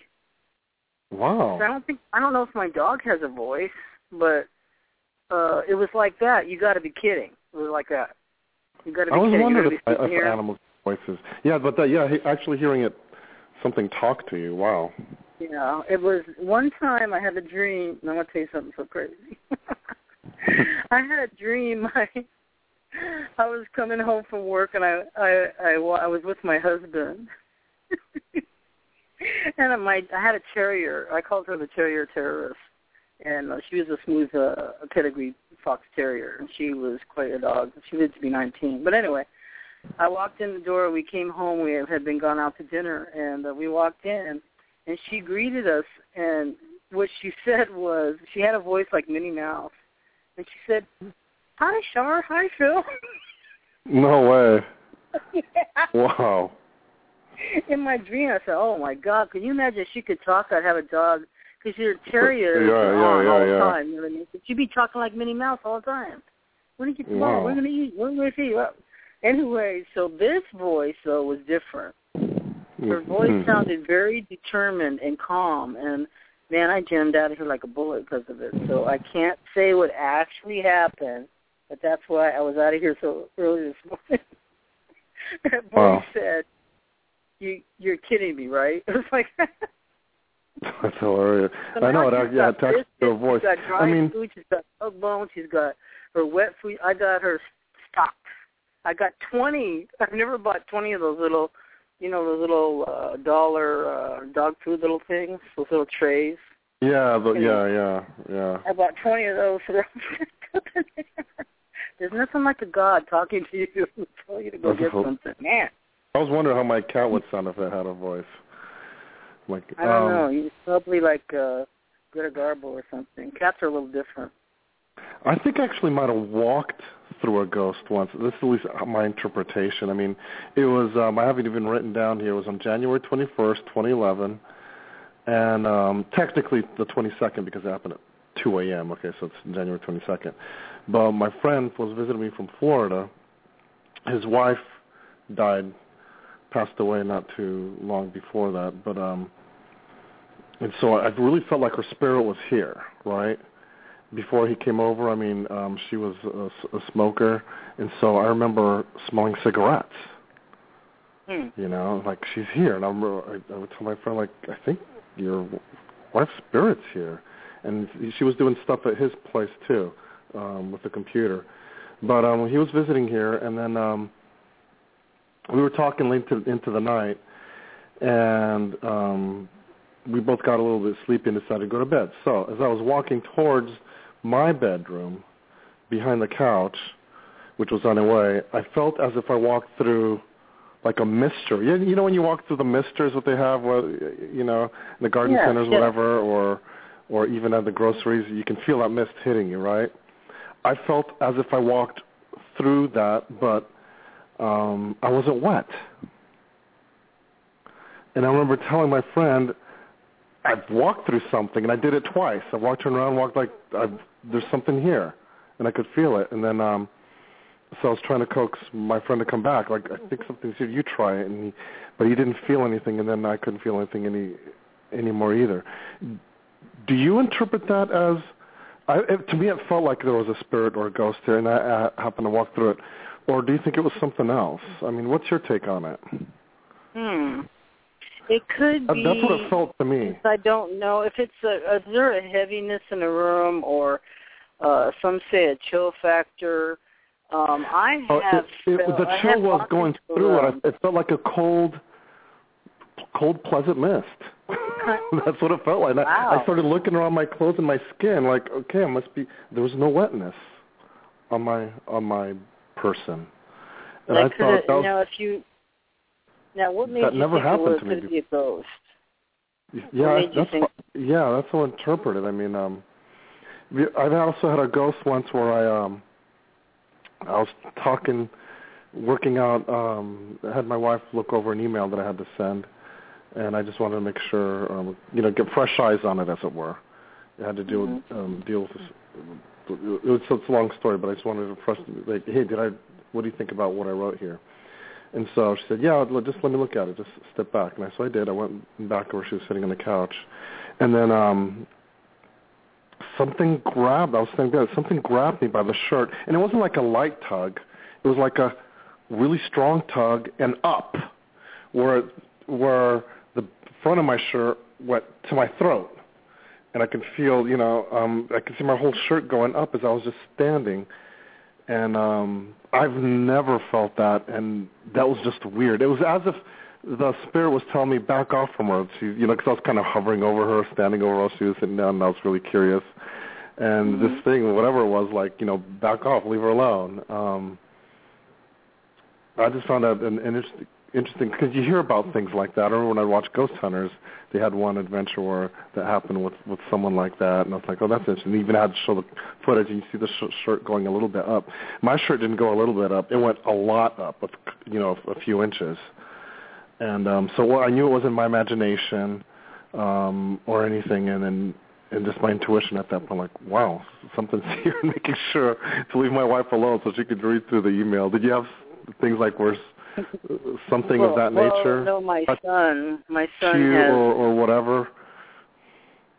well, someone you know? They don't bother me. My son uh actually sees ghosts, and uh he's he's the one that does all that. But I guess I got a block on him. But you know, I've had uh many kind of spiritual experiences where people that are going to die, they've come to me and told me I'll be, you know, I'll be going in 30 days, and I want you to do this and that. And then people come to me after they died to tell me stuff. And uh, I've had a recent experience where somebody's soul came to me and told me a secret of theirs, which I could then go back to them and tell them. I'm saying this just happened uh, Saturday, last Saturday. And when you it you was did, so profound. it was true? cried. It was true because in the Oh, my dream, gosh. was, I know. So it that was bizarre. In the validated. dream, it was weird too because uh this person has struggled with her belief system and everything, and I just, you know, we just are very. Good. Well, I would friends. imagine this person probably said, "How did you know this?" I know How did you come across this information? Did that- And freak out and She- say, "How the I hell did you know what- this?" okay, she came to me in her dream, and she was telling me something about self-acceptance. I can't tell you the whole dream; it was just so Right, strange. right, right. Anyway, so I told her to the dream, and she said, "Oh my God!" She just started crying. I started crying, and she said it was weird because she was just talking about to her uh, therapist, who was talking about self-acceptance, to accept yourself just as you are, and that's what she was telling me in the dream that I now accept myself. So I told her, "You're all, you're well on your way. Something's different." You know what I mean? So her soul was telling me that, like, I, I'm I'm I'm humbled and I'm stunned. You know, we Right. actually have a caller. I think we, I got a caller. I I just posted on Facebook that we had open lines for a ghost story. So I don't know. This is area code seven seven four, and you're going to be live on the Paranormal Sacred. And don't give me a crank call because I'm gonna get mad. Yep. Hi, what's um, your first name, please? my name is Eric Martin. Eric. Hi, Eric. Hi. How did you hear about the show tonight? Uh, I was just on Facebook, and um, I, I've been a paranormal investigator for 19 years. I actually run my own team out of uh, Fall River, Mass. Oh, and cool. uh, I saw I saw your post, so I figured I'd call in. And Thank uh, you. Thank you. So happy to have you aboard. Uh, uh, what would you like to share? Where now? Where? Tell us something about yourself. Where are you doing these investigations at? uh, well, uh, we're based out of Fall River, Massachusetts. Um, I, I started uh, paranormal investigating when I was 16 years old, um, and we we cover all of New England, uh, so we don't just limit ourselves to Massachusetts by any means. Um, and we do both public and private investigations. We also do business uh, investigations as well. And uh, we we actually have an open case right now in Whitman, Massachusetts. Um, but the, the the case that uh, I wanted to uh, share with uh, was actually a public investigation on uh, on uh, Native American uh, land in Rehoboth, Mass. And uh, we had there there's always been a lot of history regarding this location, and it dates back all the way to King Philip's War. Um, and for those who, don't know anything about the King Philip's War, um, it, it, it, it's basically it, the site ended uh, the war, the King Philip's War, when they caught uh, Chief Anawan, who was the chief of the Wampanoag tribal uh, Native Americans. And uh, so, you know, there have been a lot of reports of people seeing uh, campfires on top of the rock, uh, hearing drums late at night, and, you know, things like that, seeing shadow apparitions and such. And uh, the one night that we were out there, I was training two new investigators, and I had uh, earlier in the day walked around and was playing uh, tribal music off of my phone to try to get some type of a trigger uh, to see if I can't get some activity off of that. And so it was probably I want to say about 11 o'clock, 11:15. Um, I had a recorder sitting down on the bench, which was sitting, which sits at the base of the rock, and walked away. And upon review of the audio, uh, we caught uh, tribal flute music on the recorder, but at that time, nobody was playing that music. So where the music came from, we couldn't be debunk because nobody was playing anything. So we actually were able to substantiate that there there were spirits of Native American heritage on the property, and uh, you know we we um, saw shadows, um, you know throughout the, throughout the property, and um, you know we heard footsteps rustling around in the grass which could have been contributed to any number of things, uh, but we weren't able to debunk any of it. That doesn't mean that it was, it was paranormal. But the most significant thing was that flute music that we caught that came out of nowhere. Amazing. Oh. You know, um, I do believe in uh, uh, Native American imprinting because they were here, you know, for thousands of years before us um, Mhm. especially a, a different uh, certain area. Um, I actually was uh, watching a uh, study one time. I mean, I'm, uh, you can find everything on YouTube. I take classes on there and everything, and we'll watch all kinds of stuff. this time I was watching. I know. This time I was watching actual. Uh, they found these old Native American pots. You know, uh, uh, they were in a cave, and um, they even had some of the tools, that they, how they made the pottery and everything else somebody had the bright idea because you know when you make pottery, there's grooves in the side of the pots and the bowls, right? Right. So they so they actually got a stylus.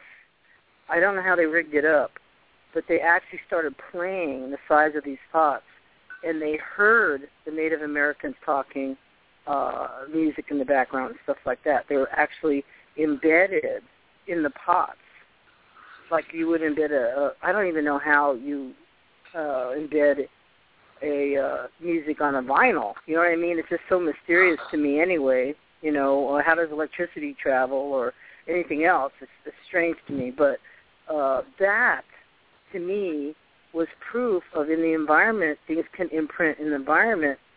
Just like, you know how you hold uh, certain photograph paper and it just photographs on its own. You don't need a camera. Right. It'll photograph the shadow or things like that that's what I think is going on. It's like Hmm. replaying a, a movie or an imprint. Yeah. What did you? Well, what's you know, the what's the most interesting case you dealt with? Your name is Um, Eric, correct? Yeah, Eric. Eric, yeah.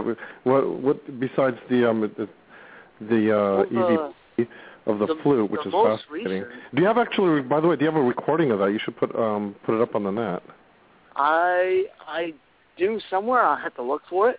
Um, all my equipment's pretty much packed away. My laptop's packed away, but um, I can definitely look for it and, and play it a different night. But um, Cool. my most recent, I would say that was most interesting, uh, was at a residence in uh, in Westerly, Rhode Island, and um, some of the claims were, you know, the uh, the door down in the back of the house, down in the basement, where there's two bedrooms, uh, opens by itself even when it's locked uh, and closed and secured tightly. So we wanted to, to try and debunk that, and we could. I couldn't figure out, you know, why the door would be opening. I mean, I've tried several different things, um, and you know, certainly being uh, being a firefighter for almost 20 years, um, I know quite well about how to open a door. But um, you know, uh, so I you know I couldn't figure it out. I mean, it was it was closed, it was latched and, and secured. There was no way that the that wind or anything would be able to open this door. I mean, it was a pretty heavy door. Um, so at one point, uh, my investigators and myself and the family were upstairs, and we were doing an EVP session, and we had the laser grid light up, and out of out of the corner of my left eye, I saw a shadow dot down the staircase. Now I, I had just come up the stairs five minutes prior to this happening, so I know that the door was closed, latched, and secured. So I grabbed the little mini flashlight and I went downstairs. And I got down there, the back door was wide open, Wow. and it was closed and locked five minutes before that happened. So, Would there be any? and I know nobody was down there. Could you? Could, would there sound like the door actually opening, or all of a sudden it was just open? In other words, could you hear the process of it being opened? I I did not. I I, I did not. Um, cause there's there's um, th- we had the air conditioners running upstairs because it was really hot that day. So we didn't want. I didn't want none of my investigators passing out, and I certainly didn't want the family passing out. Um, so you know there were air conditioning air, air conditioners running throughout the house. So you know it made it hard to um, be able to hear anything from way downstairs. Um, so I didn't hear it open, but when I got down there, it just blew my mind, and I was like, "There's no way." and I even went outside. I went outside, or you know, I walked around to see if maybe you know somebody was outside, had a key, and there was absolutely nobody around. Um, so I mean, I certainly could not, for any reason, explain that to save my life or anybody else's life. I mean, it was just it blew my mind because I knew for a fact five minutes prior to that happening that that door was locked Right. Right. and nobody else what was down your- there. I was the only one down. Eric, what is your Yeah. um uh background in uh like uh religion or what is your belief system about ghosts and things like that? I, I I I was I was raised a born again Christian. I was raised in the church, um, and you know I, I I do believe in God. I do believe in the Bible, and you know I I, I go to church not every Sunday like I should, um, but um, I do I do go to church and I do believe in Christianity. Um, I don't necessarily subscribe to religions. Um, I, I do honestly believe that we're going one of two places, and that's it. There's no in between. There's no middleman. I mean, it's one of two options that you have. Um, and and I'm certainly not perfect in any way, you know, um, but uh, I try to do the best I can. But uh, when, when well I you've do, done a lot of good. You you've really uh, been giving your all in your life in jeopardy Mm-hmm. for you know over 20 years as a fireman, and uh, Yep. I want to thank you for that. And uh, Sure. so, what was your first interest in the paranormal? Like, what ha- what started this whole thing? Well, it, it first actually it first started back when I was 12 years old. Uh, before I actually got involved in the paranormal when I was 16. I'm 35 now, um, but um, it started when I was 12, and uh, it, it was a school night. My mom was working as a nurse. Uh, she was working the 11 to 7 shift. Uh, so the next door neighbors, uh, you know, they checked on me from time to time, make sure I was okay, did what I was supposed to do and uh, it was probably about nine thirty, quarter ten at night, and I was going up the stairs, And when I looked up at the top of the stairs, I saw a man standing there looking down at me in, in uh, 18th, uh, uh, sorry, 19th century uh, style clothing. And um, he didn't make any gestures toward me. He didn't feel threatening or anything like that. He just sat, stood there at the top of the steps staring at me. Well, this went on probably for about a minute and a half, two minutes at most. And then he turned and started walking back down the hallway on on the second floor and just disappeared right in front of me. And uh, ever since then, I was just completely intrigued by it.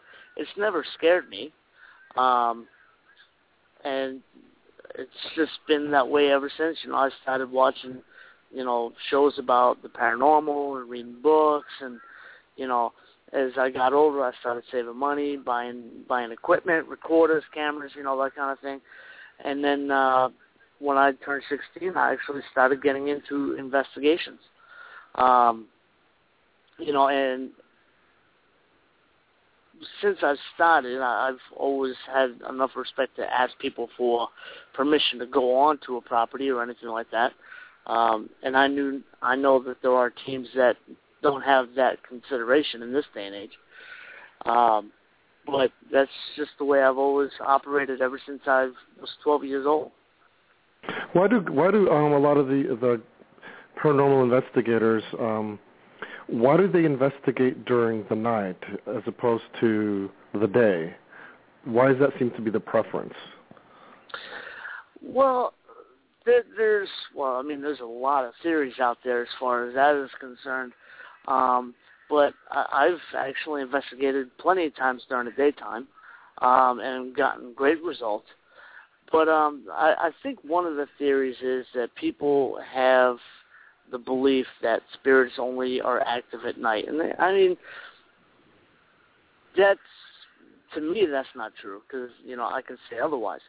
Um, I know a lot of teams nowadays, and, and you know I'm not saying that this is or is not why, but a lot of teams are popping up nowadays because of you know the popularity of uh, GAC or you know these other paranormal shows that are on TV nowadays, and they have absolutely no idea even what they're doing to begin with.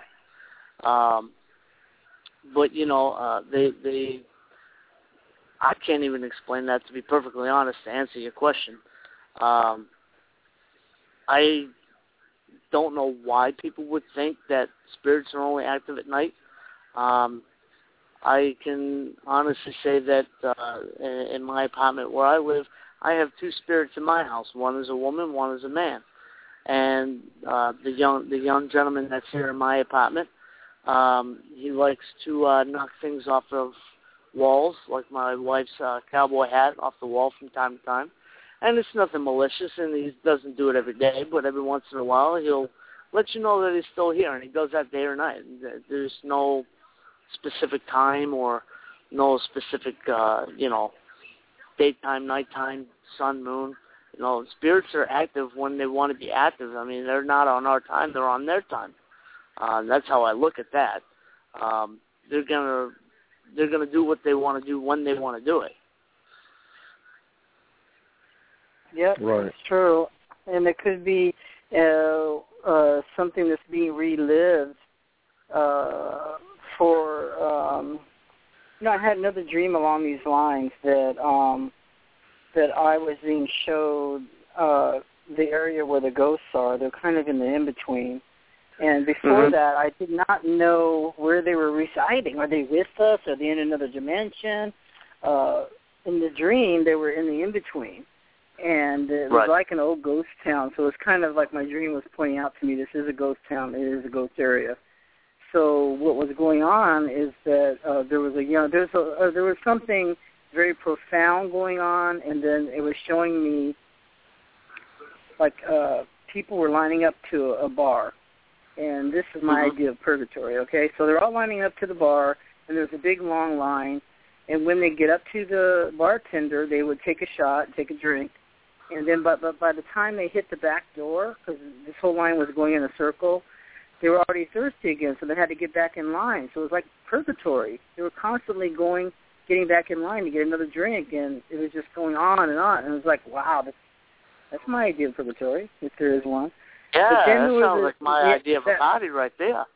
That's what I'm trying to say. There's an issue. Uh, but anyway, the the other part was a house, and this this young guy was there, and he was waiting. And it was during the day, and he was like waiting all day for his family to return. But by five o'clock, they never came, and then he would cry and say, "Oh my God, they're not here." And so he'd come back the next day doing the same thing. And then I realized this is what the ghosts are doing. They really think, you know, if they come back, they kind of haven't let go of here they really think whoever they're waiting for is going to show up, but more than likely, this looked like it was taking place, you know, in the 40s or 50s. Their their family has passed, you know, so they're never going to show up. But he stays haunting that house because he really thinks it's going to change. Right. I mean, that raises a good point. I mean, how come there's so many unhappy ghosts? Usually, when you with paranormal investigator stuff, very rarely it seems they come into a positive. There seems to be like a lot, a lot of just negativity when it comes to ghosts. Why is that? Is is it because they're stuck in limbo or what? Well, I, I think what some of it has to do with is uh, when individuals uh, uh, pass away, um, some may have regrets. Um, and it may be that some uh, just have not accepted the fact, um, or they weren't ready to to pass on, um, and so because of that, they react negatively towards the situation that that, that they went through. Um, and, and certainly, I'm not saying that for for every entity uh, that comes in and out of our world, so to speak. Um, but you know, i if you know, putting myself in that in, the, in that situation, i- if you know, suddenly I passed and uh, you know, I wasn't ready. You know, I, there were things I still needed to do, things I needed to take care of, things I've wanted to say to people that I haven't had an opportunity to say. Um, certainly, I, w- I would be upset myself, um, Mm-hmm. and and I would hold I would hold that against you know whatever powers may be in that situation. Um, so I mean, and not every entity uh, is um, intelligent. I mean, you you have um, you you know your residual and, and, and things of that nature, and you know some spirits, you know they they don't even know that they've passed. You know, Yeah. so they think that they're still living, and you know they're trying to interact with you. And That happened with my with don't my mother when she uh when uh, when her father died, my grandfather. um That same night, she was she was sleeping over at the house, keeping my her mom company so she wouldn't be alone. And um uh, my my grandparents had they lived in a small house, but they had two s- two separate adjoining beds. That's just how how they were from the from the old country. And so she was sleeping on his bed, and she woke up and he was standing there. She saw like you know his apparition standing there, and he looked at her puzzled, like, "What are you doing in my bed?" And what's going on? She said she was he was looking around in puzzlement, like he was just perplexed, like what's going on?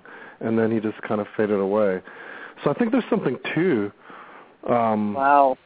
what you're It's saying like is like see some some people maybe they don't. and When he passed away, it was instant. He was at a meeting, um, and my aunt was there with him, and all of a sudden it was just, and he just died instantly.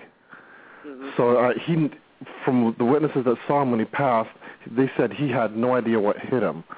So maybe there's something to what you're saying, where people's like, "What happened? Am I dead? What's going on?" You Yeah. know? Do you feel as a paranormal investigator that you should tell them like, you know, hey, you know, politely, or like, guess what? You're in a next next life. You need to ask for the light or something to that. Do you feel as your duty to to say to inform them, or is it even possible to to tell them?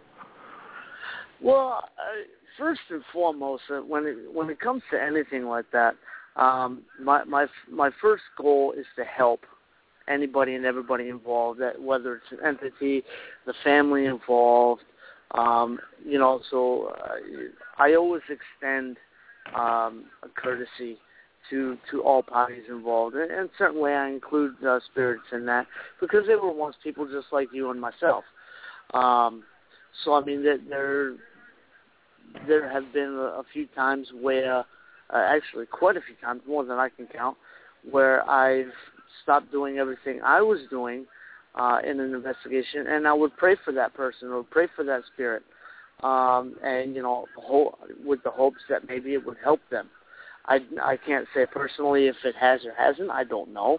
I'm hoping that it would have, um, and certainly that's my goal is, is to help. Um, but uh, I mean, I've I've said a few times, you know, hey, you know, this is the situation, you know, in, in a very polite and respectful way. You know, it's time for you to move on. You know, you, you I realize it may be realized that you don't know that you've passed, that you have passed, and you know, uh, it's time for you to move on and be able to rest and and be able to be at peace. You know, and, and certainly, like I said, I hope that that helps the entities of the spirits uh, involved. Um, and so that I that think it does. is I think sometimes they they just need understanding. You know, just you know, let Yeah. them know it's time to go, and then you know, if somebody notices, I, I'm not sure about it, but um, you know, it sounds like that. So you know, Eric, I, I just appreciate you so much calling in. Um, we have uh, another caller on the line too. Uh, he's a friend of Adrian's, and um, I want to thank you so much for checking in tonight. And uh, You're keep very welcome. listening. And you're Pleasure, really, pleasure to meet I you. Um, send Shar some of your info. yeah, I, I Um, got well, it. anybody, so, Eric, uh, I we're mean, if you I'm- want, you can uh, you can also you can find us on Facebook. We have a like page. Uh, you can also find us at NewEnglandGhostFinders.net uh, and visit our website that way. Um, and uh, you know, get in touch with us if anybody has any concerns or you know uh, needs some help. They're more than welcome to give us a call or send us an email, and uh, we'll be glad to help out. Thanks, Eric. Take care. Pleasure to meet You're very Eric. Thank you for calling in. We we love the information. Take care and have a good night. You too. Okay, take care. Okay, so now area code 850. Um, I don't know his first name, but you're live with the paranormal and the sacred with Adrian and Shar McCain. Hello? Oh, Is that okay? Is it, can we say your name? yes, Larry. Larry. Okay, my friend from Larry. Florida, correct? Not shy. You should know me by now. Yes, yes.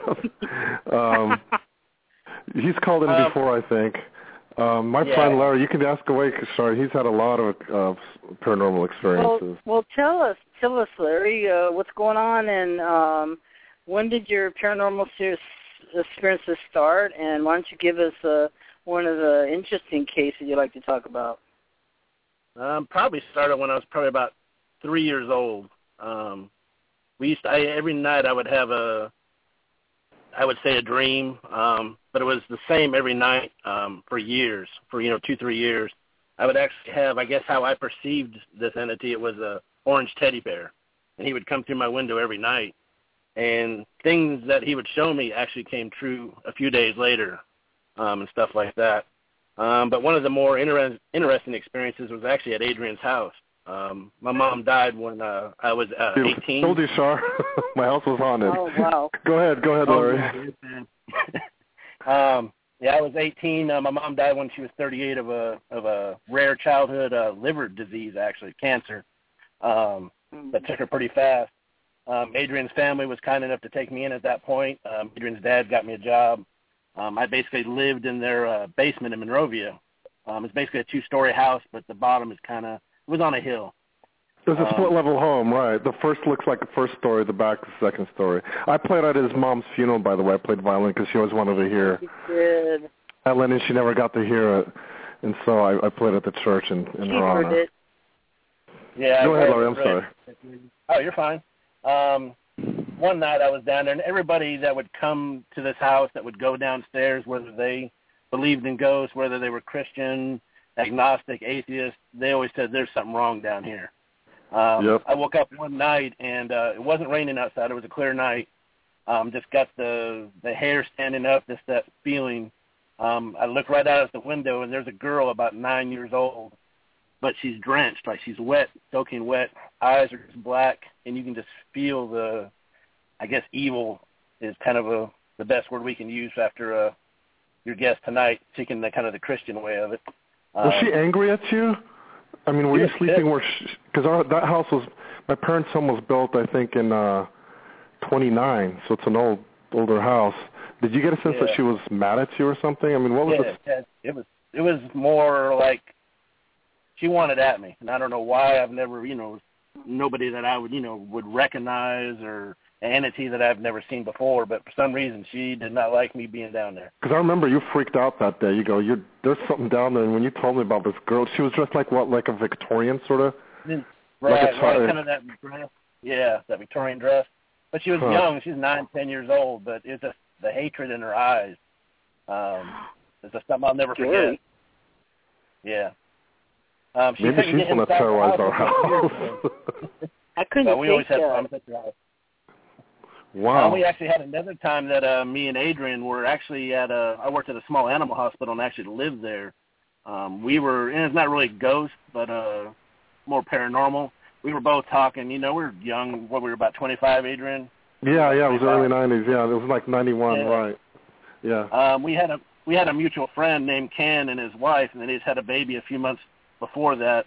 Um, we were just sitting there talking, and we just got this weird feeling. We both looked out the window um, towards Ontario, California, same time, and said something just happened to uh, their baby. We didn't know what. And about 20 minutes later, I got a phone call from my friend Ken saying his baby had died. That's right. I totally forgot about that until um and the other when Larry mentioned that to me the other day and we were talking about our psychic experiences. I'm like, oh yeah, I remember. It's like a wave hit us, at least to me, and that it was a it was information. It's like, wow, something happened to their and child. We, we just knew. We both knew. Because yeah. it was a shared psychic experience.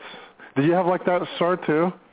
Anything like a shared yes, psychic that's why experience? I'm kind of stunned because, uh, well, yeah, I'm kind of stunned about the baby thing, really. But um yeah, that was weird. When we found out, like, oh my gosh, we were right. you know? Yeah, it's um. And it was a shared experience. That's the thing, you know. I just had many of them, and you know, especially me, Rosemary, her husband, me, my two grandsons. Like we're just, we're in, we're sharing something together, but that's kind of profound. Um, I have had a a dog. I was going down Prospect. I remember I was in uh, Hermosa Beach, and I was going down Prospect. It just takes that curve near near near to Hermosa and uh, from uh, Prospect and uh, 190th. Anyway, so I was going down the street, and all of a sudden, my uh, daughter's chow chow came to me in my mind's eye, and I it was reaching out to me, and I called my daughter right there. I said, you know, your dog has uh, told me something. You better get over there and water the dog. She says, no, I just left the big know, pan of water, blah, blah. So she told me, I said, I'm begging you, please.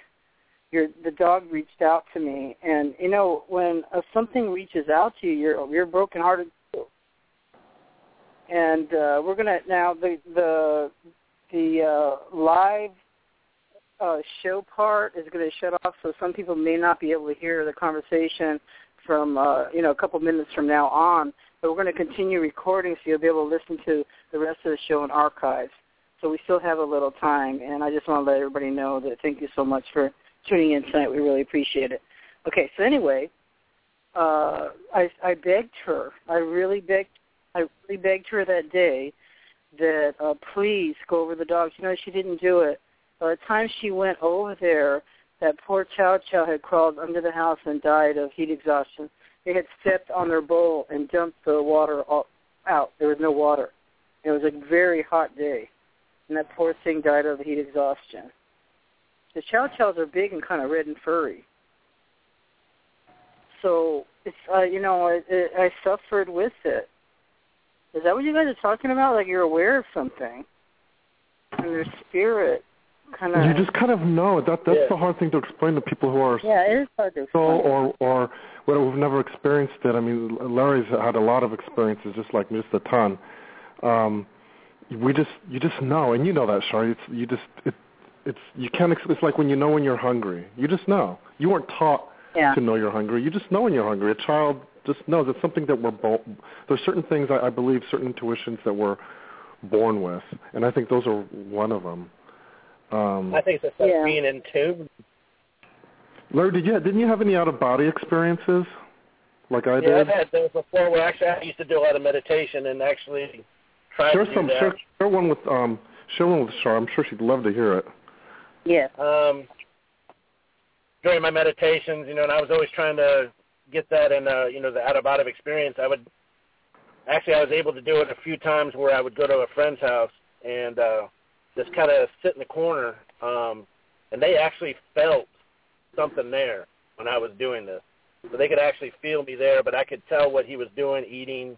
Um, so I would call him up after I was done. I said, "You were just doing this, this, and this, correct?" And he would say yes. And he kind of me out for hanging out over there.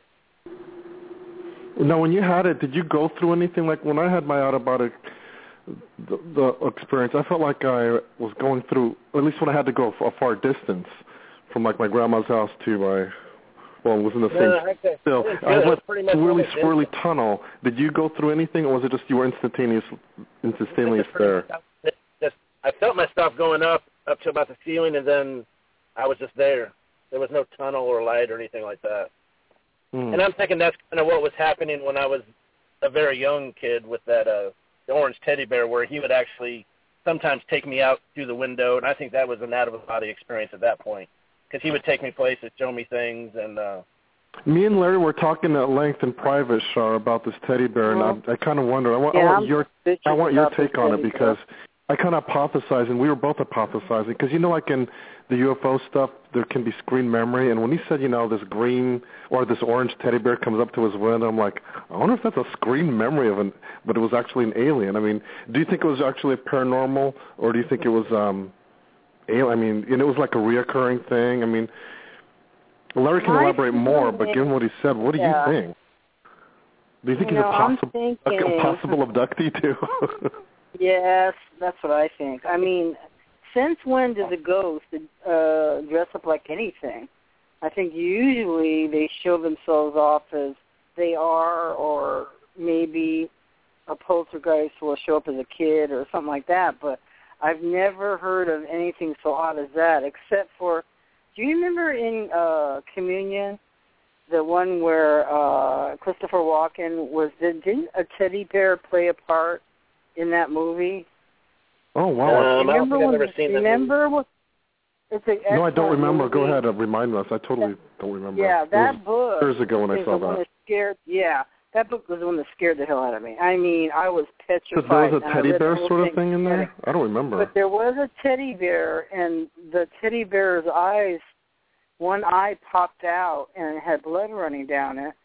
So they weren't really looking at what they were looking at, and that's why I think that this is a screen memory. And I think we got another abductee during the party. Well, today. also, yeah, because um, one thing, uh, something that has happened recently. Um, I spoke with Adrian. And he kind of thought that too, but I've never gone towards the alien thing. I've always, you know, ghost. You know, that's always been my thing. I've always Yeah. heard them. I can always feel them.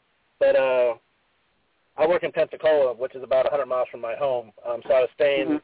I have a band also besides my normal job. After band practice, I was staying at the singer's house, and I was in the back bedroom by myself. Um, she stayed in another room um, that was on the opposite side of the house. I was wide awake because after playing music, um, Adrian can probably attest to this that you're you got adrenaline, you're, you're hyped. it's hard to go to sleep, so I'm just laying there, just relaxing, and you know, just trying to um, mellow out. And all of a sudden, I could hear a voice, and I could not move. Um, I could actually Hmm. move my head to the right. The voice, whatever the voice was, was behind me on my left. That's what we're trying to do. Decide.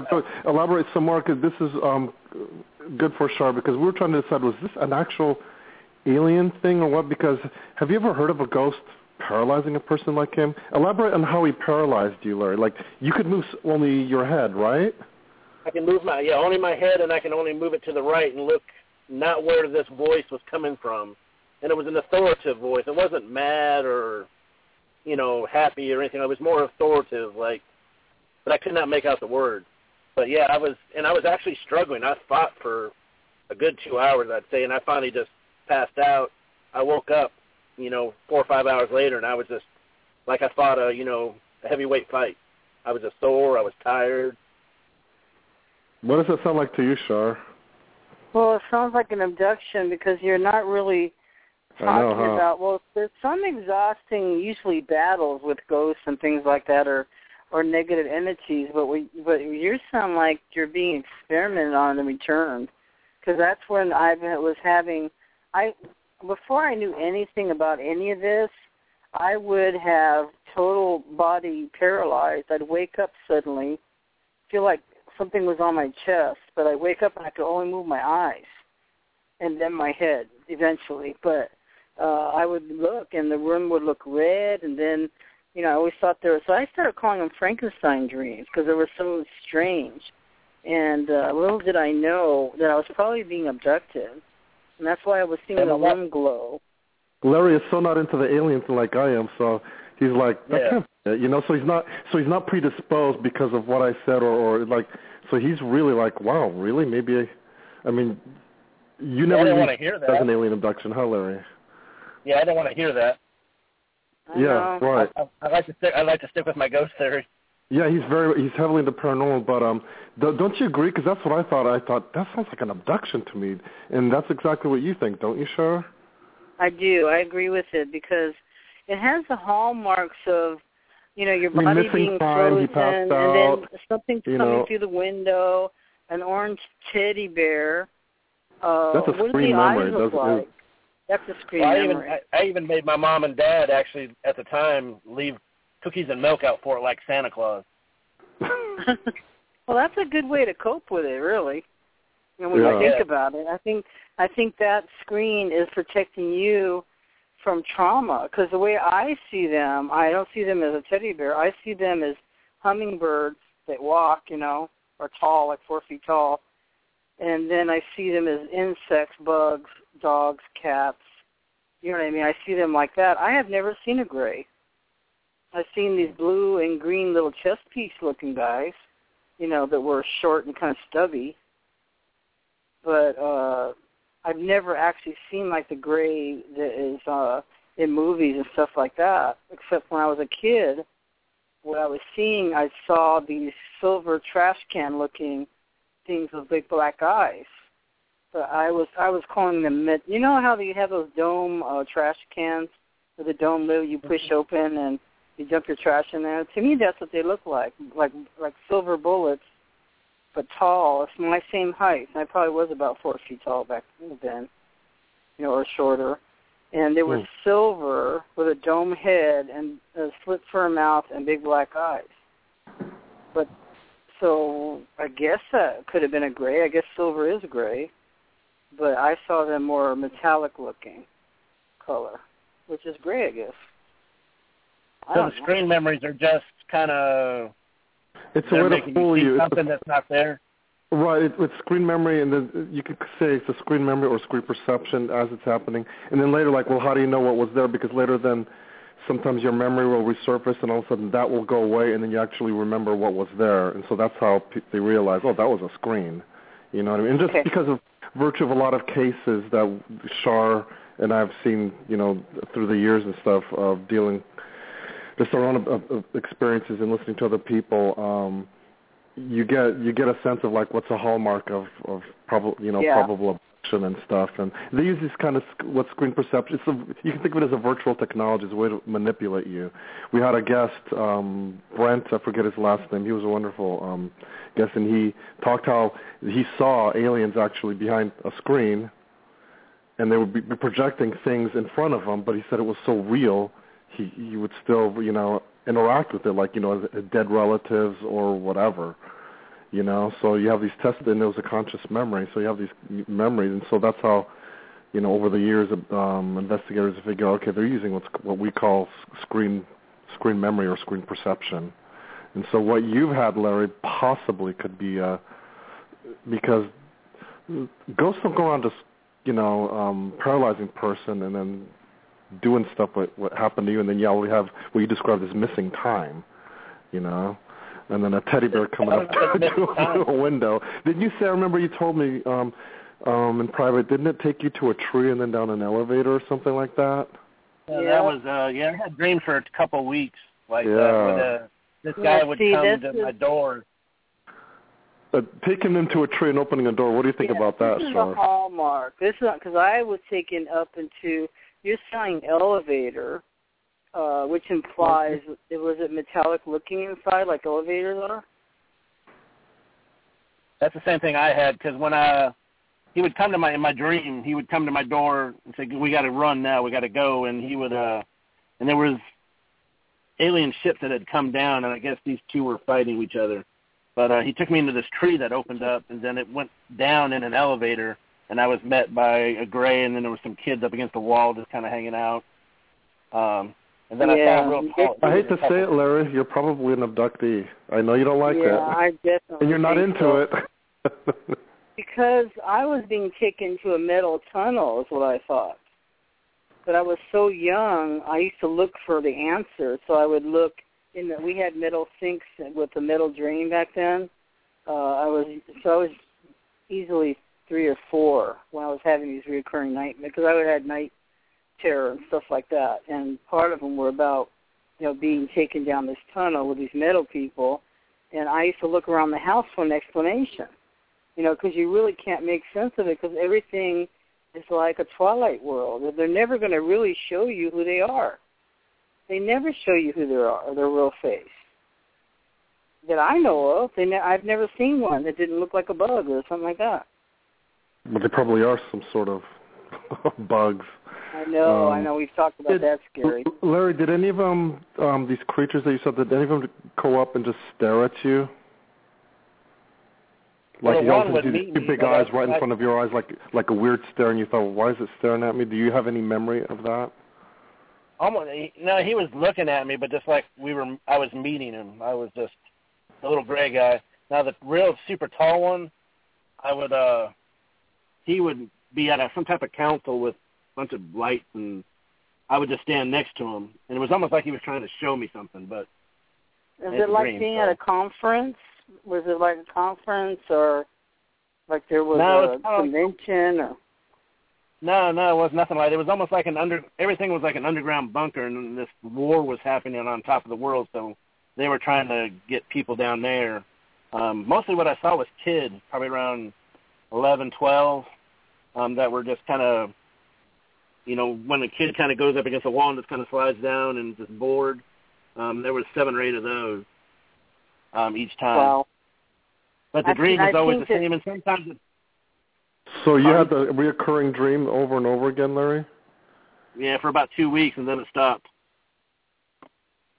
after we Is started talking your about it, it family?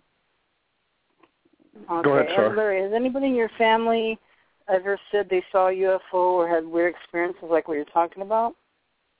Um, my aunt coming back from Vegas a long time ago said they saw a UFO overhead, but they didn't actually see. You know, uh, they, you know, you got, you know, military planes and all that. So, but uh, my wife, uh, she Yes. passed away. Um, Oh, she had that that that paralysis, uh, sleep paralysis yes, like you have. But she Yes. she see floating figures above her. And one time when she was, I believe, 16, um, she had gotten pregnant. She passed, you know, did a couple, uh, you know how young girls do. They'll do two or three of those pregnancy tests, and they all came back positive. Her dad, the next week, took her to go get the abortion, and she wasn't pregnant anymore. Wow. I've just heard that last week that a baby was taken that um they knew this woman was pregnant. Uh she was four months pregnant. And uh she had just a week before been to the doctor, came home, she was spotting a little bit when she woke up, uh, went back to the doctor and he said, I just saw you. Maybe you miscarried. They were going to do a DNC, but her uterus was returned back to pre pre pregnancy, like she was never pregnant at all. So they didn't do anything. Wow. So you know, little little babies are taken, just like I don't that. see why would they why would they take somebody that was basically maybe a month, two months old? It'd be too small. Well, it doesn't matter. It could even be embryos, just to, just so they can hatch them. You know, the the hybrids, which I don't ever I never call them hybrids, but whatever you know, the kids are mixed DNA with, let's say, alien DNA, and they call it hybrids. They are taken, uh, and you're only like a month along, like would be four weeks. They're taken. You know, they're they don't need their uh, their science is so advanced. They don't need to. Uh, I don't know where they're raising them. Some people have said they've seen them being uh growing inside of these water tanks. You know, Wow. but Did you have any what you thought were dreams, Larry, where you woke up and you were breathing in liquid or anything like that? No, No. nothing Okay. like that. no. Have you seen a UFO yourself? No. No. Yeah, No, Larry's never. not I wasn't. A, Larry, Larry got a, tolerated me talking about UFOs in the 80s and stuff because that's what I was into. Our connection was the the par- paranormal in general because I was also obviously into Yeah. ghosts and meditation and stuff, and Larry was heavily in, Yeah. in and and still is heavily in, into that. And so, but when he started recently talking to the things that he related to you, Shar, um, was like, you know what? I think you might be an abductee. You know. Yeah, Um, I think that that's what that is. Well- I mean, it's a teddy bear. It's odd that it's in that movie Communion. So you could probably could watch that movie and rent it or whatever, and you're going to see a teddy bear show up. And it's kind of sinister though in the movie. Mine wasn't sinister. You know. Mine was very teddy bearish. It was very happy. well, they're and, well, they're well. That That's was part of the screen memory, to Larry, So you would wouldn't be- get, yeah, where you have a- wouldn't be scared.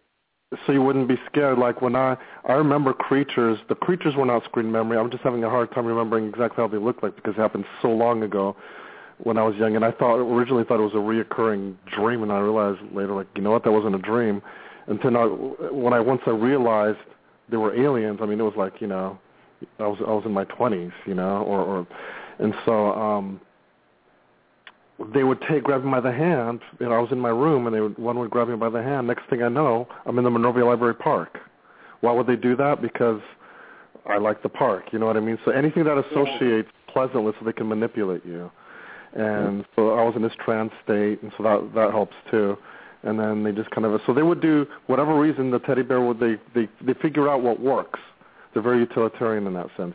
Whatever ruse they can use, and so for you, the teddy bear must have you must have really liked teddy bears or something but it because it worked. Well, I mean, I was yeah, I was you know three years old. So I mean, that's probably something. I That's would, what you I can relate to. Yeah. Yeah. They'll even Wow. use dead relatives. Let's say um, they'll, you'll, they'll, they'll some abductees will consciously see an, see an alien and they'll get scared, but all of a sudden, boom! They they can sense that you have because they have they have this they can in a sense read your mind or something. They can get in your head, and so they see that you have religious proclivities. Let's say, for instance, uh, whether it's a Christian or whatever. Boom! They'll see, you know, there'll be an image of Christ, and then It is that true. that Christ will say, "Follow these guys. They're they're my you know they're my angels. Do what they say. You know, go with them." So Ca- Karla Turner would give examples of that. So whatever ruse works. Um, Yeah. But what interested me because it sounds like what Shar had because you said you were like in a council. Were they testing you, Larry? I mean, what were they? Why why would you say it's a council? What made you feel like it was a you were standing in front? No, front no, of like a console, like a console, like a. Oh, with console. button- like they were going to put you on a console. table? Yeah, yeah, he was controlling something from there. Oh, did you I feel like think were, wasn't were you by a, a table? Were they going to do something to you? I didn't see a table, no. Um, I just saw What the, you know, color the, was the council? Console. It was uh gray and then it had different buttons on it with different colors. And he was kind of like staring out like he was staring through something. But I only saw him a couple times. I only got the dream only progressed long enough um a couple times to see him. But he was super Right. tall. Cuz I'm six three I've almost heard of, and I've heard of he I've heard of that. So you were an adult when you had this? this was last year, year and a half ago. Oh my gosh. Wow. Okay. Yeah. Yeah. So how do yeah, you because it feel was after about Amy it? died. Pardon? Yeah, Larry. How do you? Shar's asked a good question. How do you feel about it, dude? Yeah. I, I don't like what I hear. I like the ghost theories better. yeah. Yeah. do- I don't like the ghost thing. I, I've, I've, Um, I mean, I've seen ghosts so many times. I've heard them so many times. I mean, we even hear them at work. I we had a supervisor that was killed 30 years ago, shot in the chest uh, Oh. by a guy that came in. And I was actually down in one of the what we call the outbuildings. Nobody else. I'm the only supervisor there, locking up for the night. I hear hey. I turn around and said, okay, hey. And I just keep walking, and he said it louder again. And I said, okay, I see you're here. And he finally just like screamed it almost. And I said, I'm out of here. See you. But uh, a lot of people would see actually uh, a guy in a flannel shirt, which was what he died in, um, back there real quick. Like um, rollers would start moving.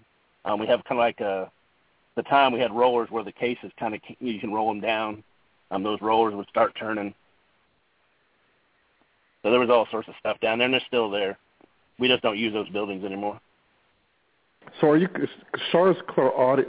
Audient. Are you that way clairaudio, or can you I- actually see them? I mean, I, Larry. can, I see him and I hear him. Um, recently, like the the one that was on the side of my bed, um, about the same time as these other dreams with the, the elevator and the going in a tree thing.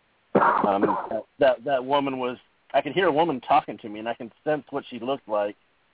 Couldn't for some reason lately I haven't been able to understand them, and I don't know Hmm. why. And that's the same thing with Well, the one after- that was you know, wouldn't let me look at her. I couldn't understand what she was saying. I just know she was saying Yeah, something. I've had that before. What it is is that you're uh, blocking it. You know, you Mm. just, you know, it's like I think the older we get, the more, I guess, because you don't you don't really want to hear that you've been abducted either. So it's like when Yeah. you start putting a block on it, it kind of blocks a lot of things. Like if you uh, neglect your gift, let's say you have a spiritual gift, if you neglect it and you say no to it, you stop having it. You know, Mm. usually. I, I have like a remote viewing capability, and I was seeing such horrible stuff. I asked God to stop. You know, I don't want to see that anymore. You know, and I You then can I, remote view, can't you, Larry? At, at times. I haven't done that in a long time since the '90s oh, okay. when, when I was really doing a lot of meditation and and you know kind of accepting it now that you know kids and jobs and Right. it just kind of seems to get pushed back. But Isn't that something, Yes. Shar? I mean, how like the adult life can kind of just really, the way our society is structured, it really shuts down the important aspects of our mind. Yes. I think the fear that we don't conform to what we think is normal, and people instill fear in us. I know that my family. Because uh, Larry is very intuitive, like you and us. I mean, he's extremely yeah, I intuitive. can tell. I can tell. It saddens me that he, he, his life has made him like, okay, I can't deal with this kind of stuff now because you know yeah, you got people bills, scare you. whatever. People will when they s- when this is what how people scare me in particular. They call me a witch. Because you so- a wuss? They call me a witch. Are Oh yeah, witch? yeah. I've had many, many people call. Now I feel like I look like an old gypsy. You know, I'm really getting mad at myself lately. You, you have older. something about you, sir. I know you don't like to hear it, but I you know do, you do. I know. I don't like to hear it. I'm like Larry. I don't want to hear it. Don't tell me. But I do look like that. But I wasn't aware of it before. But I am now. And then when people call me a witch, I instantly shut off, shut down. But that that You know, which can be a good thing. Larry's Larry's a, a Wicca, and um that from that perspective, that's a good thing. I know, but when they say it, I freeze. It's almost because I guess I was born in Boston. You know what I mean? I've you're so- always heard about you're so spiritual, and you kind of dress everything. that way, kind of. You know what I mean? We're more. um You don't dress like the straight black and white sort of. You know. I don't. um, I I really don't. I don't dress mean creatively. to do this. Yes, I guess so. Well, you know, kind of it's there's a bohemian kind of. I don't know when. I started observing myself like that, but it was recently. Like I came to awareness. All of a sudden, I'm looking at my eye. I, is that you? what the hell? Yeah.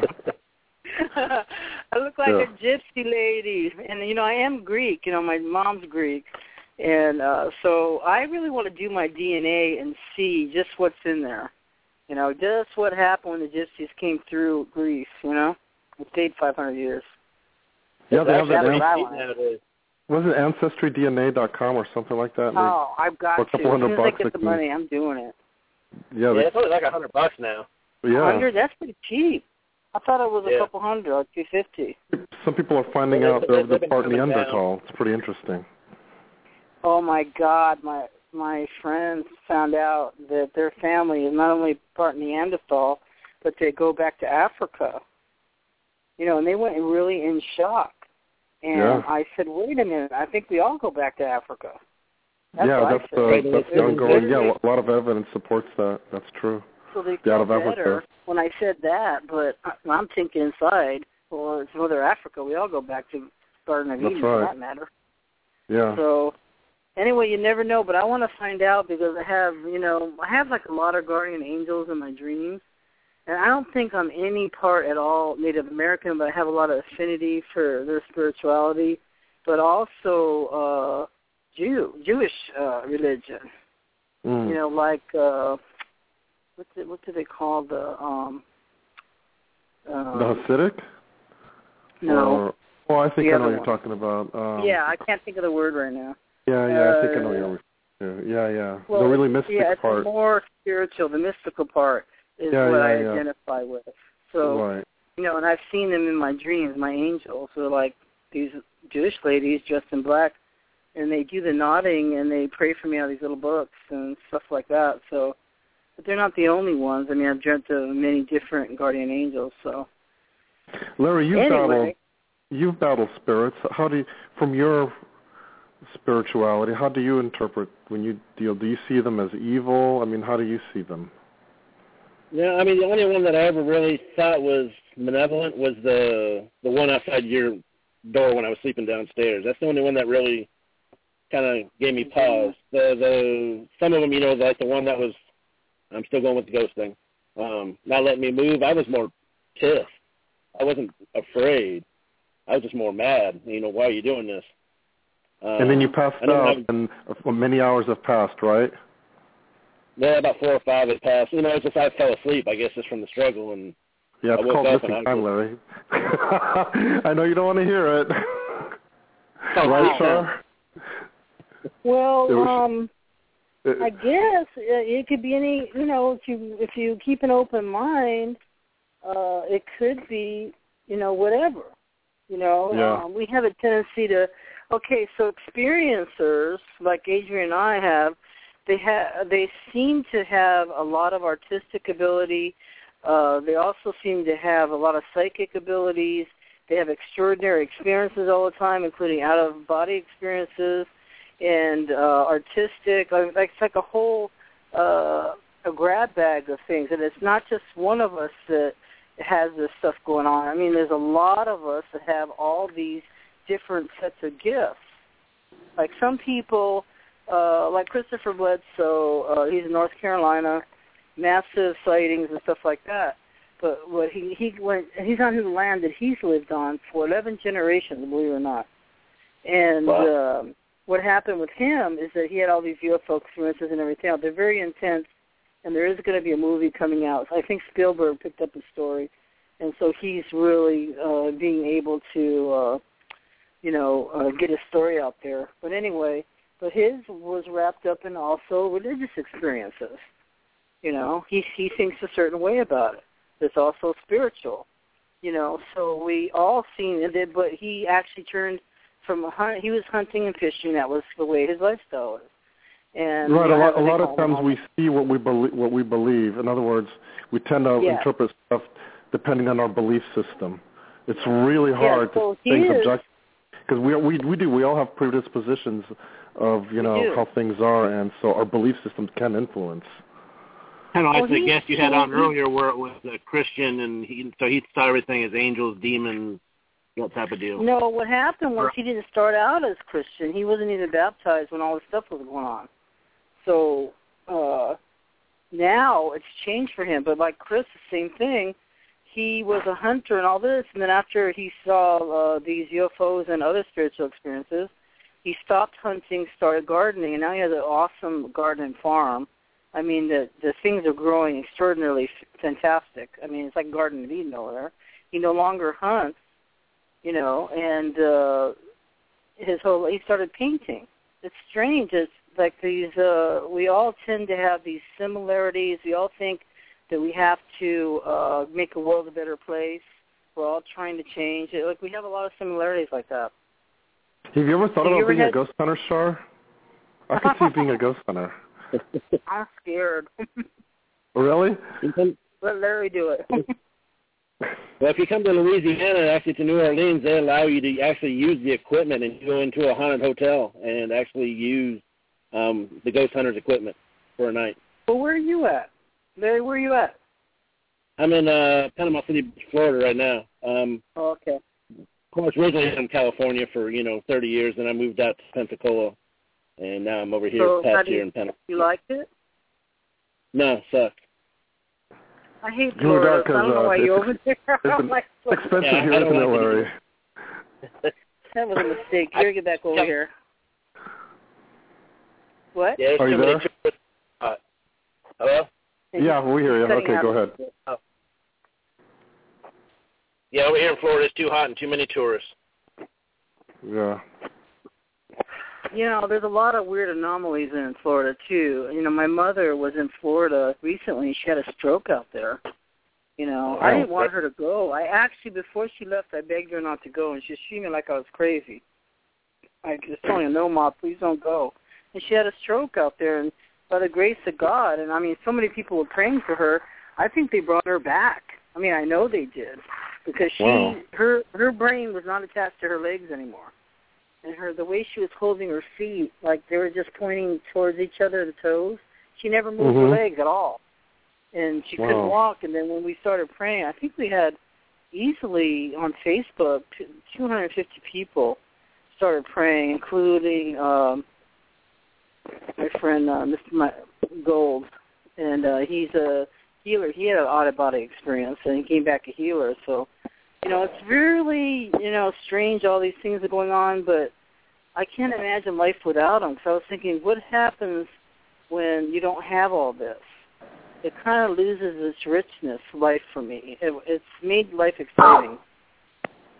I, I I agree. I mean, sometimes when I think like, wow, is it all over? And boom, something really bizarre happens. You know, to remind mm-hmm. me that world is much more interesting than than you realize. Don't forget, sort of thing. You know what I mean? That's right, exactly. And it's never ending. And and a lot. I've had a lot of uh, strange uh, interdimensional things happen to me, including recent. Because I thought, you know, do they ever? I was talking to Stephen Colburn about this. I said, mm-hmm. do they ever stop? He said, no. You're. He had me uh, identified as a E five or something like that. They're never going to leave you alone. That was very upsetting. I was depressed, you know, but I'm not depressed anymore about it. Say, okay, so they treasure my DNA for some reason. They for some reason, want, they got out. something because they're still taking stuff from you. Yeah, they are. So, you know, it's bizarre I don't know what they're doing about. with. I thought they were finished with me, you know, until you know 2011. It's no. like, oh, okay, they're still doing stuff to me. So, but that was what reminded of me when I it was that I'm talking about that scar incident. Remember, I emailed. I'm still thinking about whether I should put that on on the net. I think I showed. I emailed you the picture of my scar, didn't I, Larry? Yeah, you did.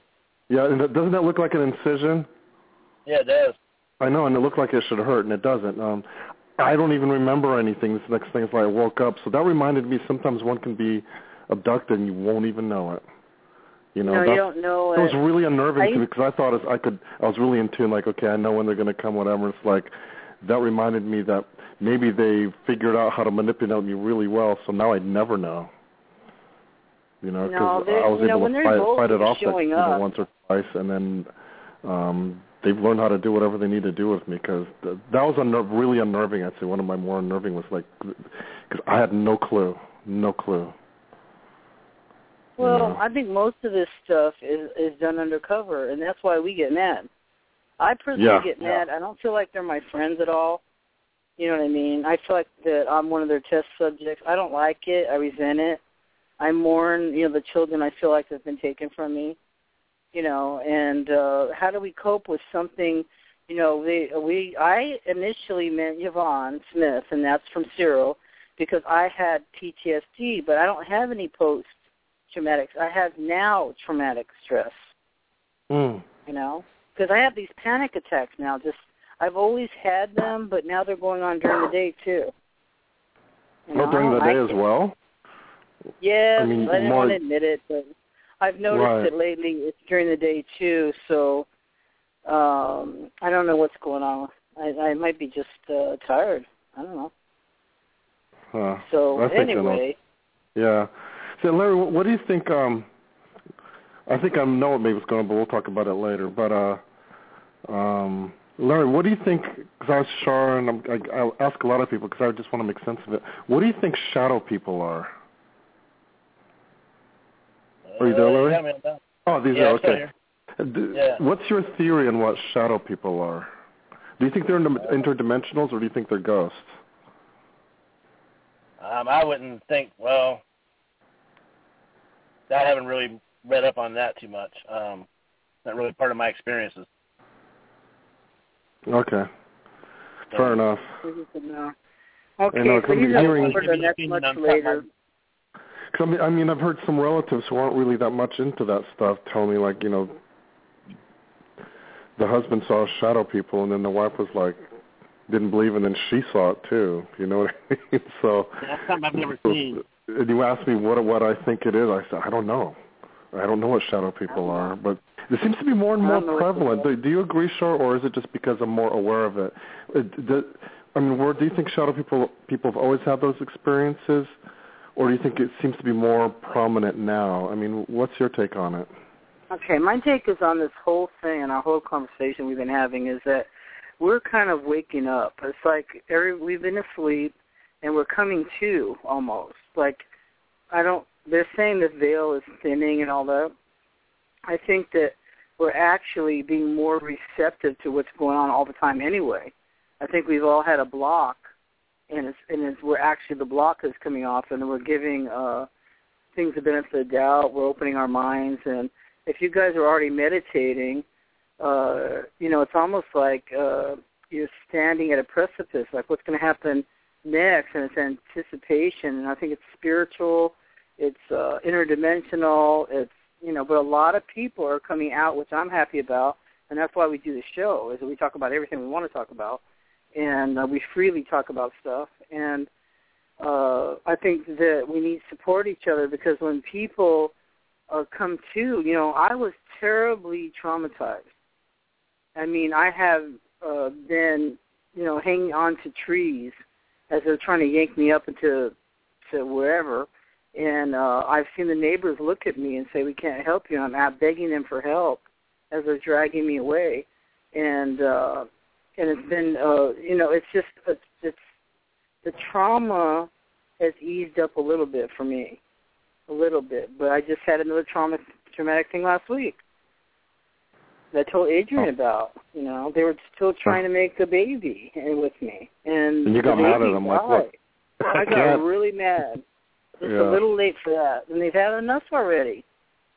You know, but they're, you know, I guess you must have some good. DNA there, Shar, or something. I you know why me. You know, I'm sick. I'm not in shape. I'm just screwed up, but they seem to love me. So whatever. You got some good stuff. Yeah. I got wow. some good genes they want, so I don't know what they're doing with it, but you know, I do know what they're doing with it, but I resent it. So anyway, Yeah. so at uh, Larry, uh, do you have any last words or parting words? You want to say hi to anybody or give us your word of No. word of wisdom? No, I'm good. I'm ready for bed. I've been Okay. up That's since 5 was a.m. I could feel hey, he thanks was for tired. calling, Larry, so- sharing your stuff, experiences. Well, I appreciate you taking my call, and uh, it was a great show today. Take care, Cool. Larry. Nice I'll talk to meeting you later, Larry. All right, Okay, good take care. Bye bye. All right. So amazing friend there, and thank you, Larry, for calling in. We really appreciate it. And our show is just about coming to an end. He has to get up at five. I started worrying about him, and I know he was getting tired, and I got to get up at five too. But I don't, you know. Next time we have a, per, a paranormal, maybe around Halloween, I, maybe I'll give him a call again because he can relate to his story of how his wife was trying to contact him through the computer. She was in all That's sorts of what I, stuff. I really, Weird. I really felt sad about it. You know what I mean? Because uh, It was a yeah. I'm it's a hard gonna. thing to get over. Oh, the the manner of, of yeah, it was very hard. Um, very hard for him, and um, yeah, it was just it was a tragedy. But it was interesting around that time though. Boy, was there a lot of paranormal activity, so we knew it was her. So it's interesting how Wow. um, people It is. can We pass. can get into that. They, they yeah they they try to communicate with you, with us, those that have passed on, and um, I hope that when I pass on, I won't be so confused that I'll know where to go because No. My grandfather was I'm- surely confused. I mean, Doctor Pim Van Lommel, I'm sure I've mentioned him before, and I don't even know you know who he is. He's done you know extensive research on Yeah. near-death experiences and stuff like that. And Right. according to his his book, um, Consciousness Beyond Life, it's a really good book and some compelling cases. I suggest people read it. Why don't you Um, recommend it for the Paranormal Sacred Book Club? Yes, you good. should. I'll, I'll I'll try to find Yeah. the interview for you on, on yeah, YouTube. try to yes, find it. it's called Yeah, Consciousness so Beyond Life, the Science of Near-Death Experience, and he's a medical doctor, Pim Van Lommel, MD, and he's he's done the most um, extensive studies as far as you know um, experiments, if you will, as far as um, right. uh, as far as near-death experience, and he he came up with some interesting data. Like there are people who, when they, uh, you know, when they're, a lot of times, you know, since it was a hospital setting, it would happen during you know an operation or whatever, and he, he would just simply ask Yes. him what, what happened. He wouldn't tell them why or anything, and then but they sensed that he was open, so they tell him, and he realized some of them that would be in the dark and they were terrified. They do they wouldn't see the light and stuff. Yeah, someone- I know. But this is the catch. But when they asked for help, all of a sudden the light appeared. So I guess for some people they need the lesson of asking for help to be humble or something. That's, That's how I interpret right. it. But when they asked for help, they, they got it. Some of them Yeah, never asked for help, and so they were in the dark. But those that were in the dark, when they asked help, I, I need help, boom, the light was there. Everything is for a reason. That's what I know. So we're I going to sign off for- for I. I hope I remember that when my time comes. Adrian, I know it's great. Adrian, tell us about your website and your essays and your blog and everything. Sure. Uh, my website is ufophilosopher.com. I'm. You can find my links to uh, other stuff that I've done. I write, do writings, links to shows where I've done co-host. I'm currently writing a paper on. Um, well, I'm writing a few papers at the same time, but um, the challenges to ufology, um, and also um, I'm writing about the nature of friendship given what we know about aliens, this is assuming aliens are Hmm. here and blah, abduction is real, what kind of friendship will, will it be? It would seem like it's a, a straightforward sort of thing, but I, I guarantee the reader, when I do put it up, you'll find it interesting. The conclusion I reach is that they necessarily have to be deceptive, whether they are malevolent or benevolent from our perspective. And so, what's not it's not just the conclusion that's interesting, but also the process of how I came to that. So, of course, I'm using um, philosophy, and um, I'm also writing a, a commentary on um, the Stan Romanek case because I think that it's an important case, but I also not believe in it. So I'm putting a, a, a commentary of why I think um, that that case has a lot of issues. It just does not. If it's if there's a case, because we abductees, we need cases. Um, to uh, Yeah. the good cases to validate our experiences. That's why these important cases are important, like the Travis Walton case, or the Allagash case, or the Thomas Reed, because you have those cases that can stand up to scrutiny to those who are agnostic about the abduction phenomena. You know what I mean? Like, look, Yes, their stories are consistent. They pass lie detector tests. There's some empirical data, like in the Travis Walton. Te- you know, he there's radiation stuff, and then Thomas Reed, there's even radiation on certain objects. I mean, there's a lot of other corroborating evidence. While it might not be um, conclusive, but consistent and extremely compelling, and when taking it all together, simply cannot be dismissed. So right. my point is the Stan Romanek case should also, if that's going to be used as a benchmark and so it's you know touted as the most important and investigated case, you know up there with with all these aforementioned cases, and you know touted as even more so. So if that's going to be that, it better stand up to that sort ha, have that sort of standard because, and I argue that it doesn't, and I don't want that case to represent me because no, because I can't prove my case. A lot of us abductees can't prove our case, so we look to really good, credible cases to say, look, see, there is abduction. It does happen because look at these these cases. So we need solid cases, and when, in my opinion, this Romanek case just does not stand up to scrutiny, and I. I want it out of I want it out of there because it, it's going to ruin the, the the the abduction. If that's good. That's our best case, you know, and there's already a huge division No. among abductees, as as you I'm know, you on this one, arguing. The and so we all agree that the the. Travis Walton case is good. We all agree that Alec, that should be a case where everybody agrees. But there's such a um, severe division, and I think some of it's political, and some of it's just people want to believe what they want to believe because they like the guy or or whatever. And we got to get over that and like, look, what does your intuition tell you? I, I like. I appeal. I will appeal in my essay to John Mack because John Mack, besides the evidence that I will Yeah. point out, Uh, talks about when he was in Africa. Remember the movie Experiencers that John yeah, I Mack do. said? I remember the the African studies. You know, where yeah, and so when he was there, he said the whole qual- the things he says is the whole quality of how they talk is as if Oh, something yeah. that was real, as if they're telling the truth. Okay, so when you the sit same back and put your yeah.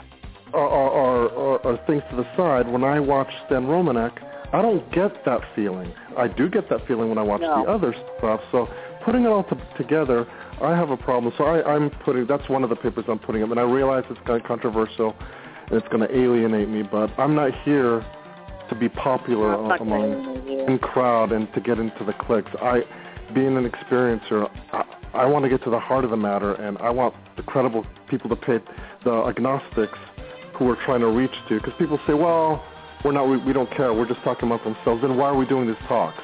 Why, why are we releasing books to everybody? Because we are trying to do an outreach. We are trying to Right, wake, right, right. we are trying to wake people up. So let's do it with, with the good cases, because I can't prove my case. A lot of us can't prove our case, but when, so when we see a case that it's like, good, this gives credence to the abduction phenomenon, let's propagate that. I am not going to propagate the, the Romanek case because uh, I can talk for an hour, as you know, about it. There's just too many problems. And so I think it's my duty sweet. to put that, that up. I got a rough draft. Even though I've been working on those other essays longer, that one might be coming up quicker because um, in certain ways it's an easier essay because I'm just writing it as a comment commentary, whereas the other ones are heavy, more heavy-duty philosophy. As interesting as it will Yeah. be, it, it, I think you'll find it. So that's what's going on. I have the at UFO phil- philosopher Twitter, and so um, I, Mhm. also my website is a good resource for anybody who's. I have links for suggested readings, and whether abduction or UFOs, and some links. So those who are curious, who don't know anything about ufology, so it's, Right. I I try to make it like sort of like an education hub, so you can kind of self-educate yourself and get get started, as it were. So that that's the whole reason of my website. Thanks for letting me have my spiel, Shar. I really appreciate excellent, excellent. it. Your show is wonderful. website. I just want people to know Shar Shar is giving me a, a lot of opportunity, and please feel free. I'm talking from experience. She doesn't care if you're famous or not. You have an interesting story to tell. Shoot her off an email. Get a hold of her. She will read it and she will consider you. I, will. guarantee it. Because has we're a the wonderful show and I, unheard I may be heard. yes, and thank you so much for having me on and, and letting me be, You're be welcome. Thank you so co much. co-host Love on the you some think, shows that I like. I really appreciate it. God bless you. Take care, and I'll You see too, you. Shar. Uh. Um, I'm gonna Okay, I'm gonna hang up and let you make your um, announcements and Okay, a little more stuff. Okay, take care. Yeah. Bye bye. Okay, take care. Okay, bye bye. So everybody, um, just a wonderful and awesome show. I really appreciate all that tuned in, all that stuck in there with us through chat, and the, the people that called in with their personal stories. I love you so much, and God bless you. And thank you again, Adrian Rudnick, for your superb co-hosting. And uh, please go to his site, UFOphilosopher.com, and uh, he's awesome and a great thinker. And I want to thank our speaker again tonight, Bill Bean. He's going to come back with a two-hour episode fairly soon, and uh, hopefully sometime in October, and uh, and give us uh, all the details of uh, what's going on with him. So again, the CERO International is having September 20th a speaker, Grant Cameron, who's also been on our show, and he has so much information to share, and he's on the cutting edge of new ideas and futuristic research. And it's at 6:30 p.m. The doors are open. 7 p.m. to 10:30 p.m. at the Veterans Memorial Complex, 4117 Overland Avenue, Culver City, California, 90230 next to Sony Studio. Get more information at www.cerointernational.com. And that's 15 bucks. It's only 15 bucks at the door. Now next week, unbelievable, is my guest Martha Hazard Decker. She has authored the book The Paranormal Profiler, and she has been involved in investigating paranormal activity since 1999. And she has retired from law enforcement where she was an assistant chief police, and she's just an awesome negotiator and profiler, and she's using these abilities to profile uh, paranormal activities and things like that. So once again, I want to thank you so much for listening to our show, and, and I just appreciate you so much. I really do. And uh, I want to God bless you and, and uh, wish you well for the week ahead, and I'll see you next Friday. Same time, every Friday, 6 p.m. Anyway, good night, everybody. And I, I, you mean the world to me. And please follow the link to contact me, and you can leave a message if you'd like to be part of our show or for general help and assistance. I want to thank all our guests in chat, everybody that called in, and our listeners, and our great speaker, Bill Bean. I wish him a lot of uh, good prayers for the world. He's trying to uh, lower the pain of this world and uh, help people next. And this show is archived. You may listen to it again. And remember to tell your friends. Paranormal Sacred is a place where the unheard may be heard. And please recommend us to your friends. God bless everybody again. And in closing, take care. See you next week. Bye-bye.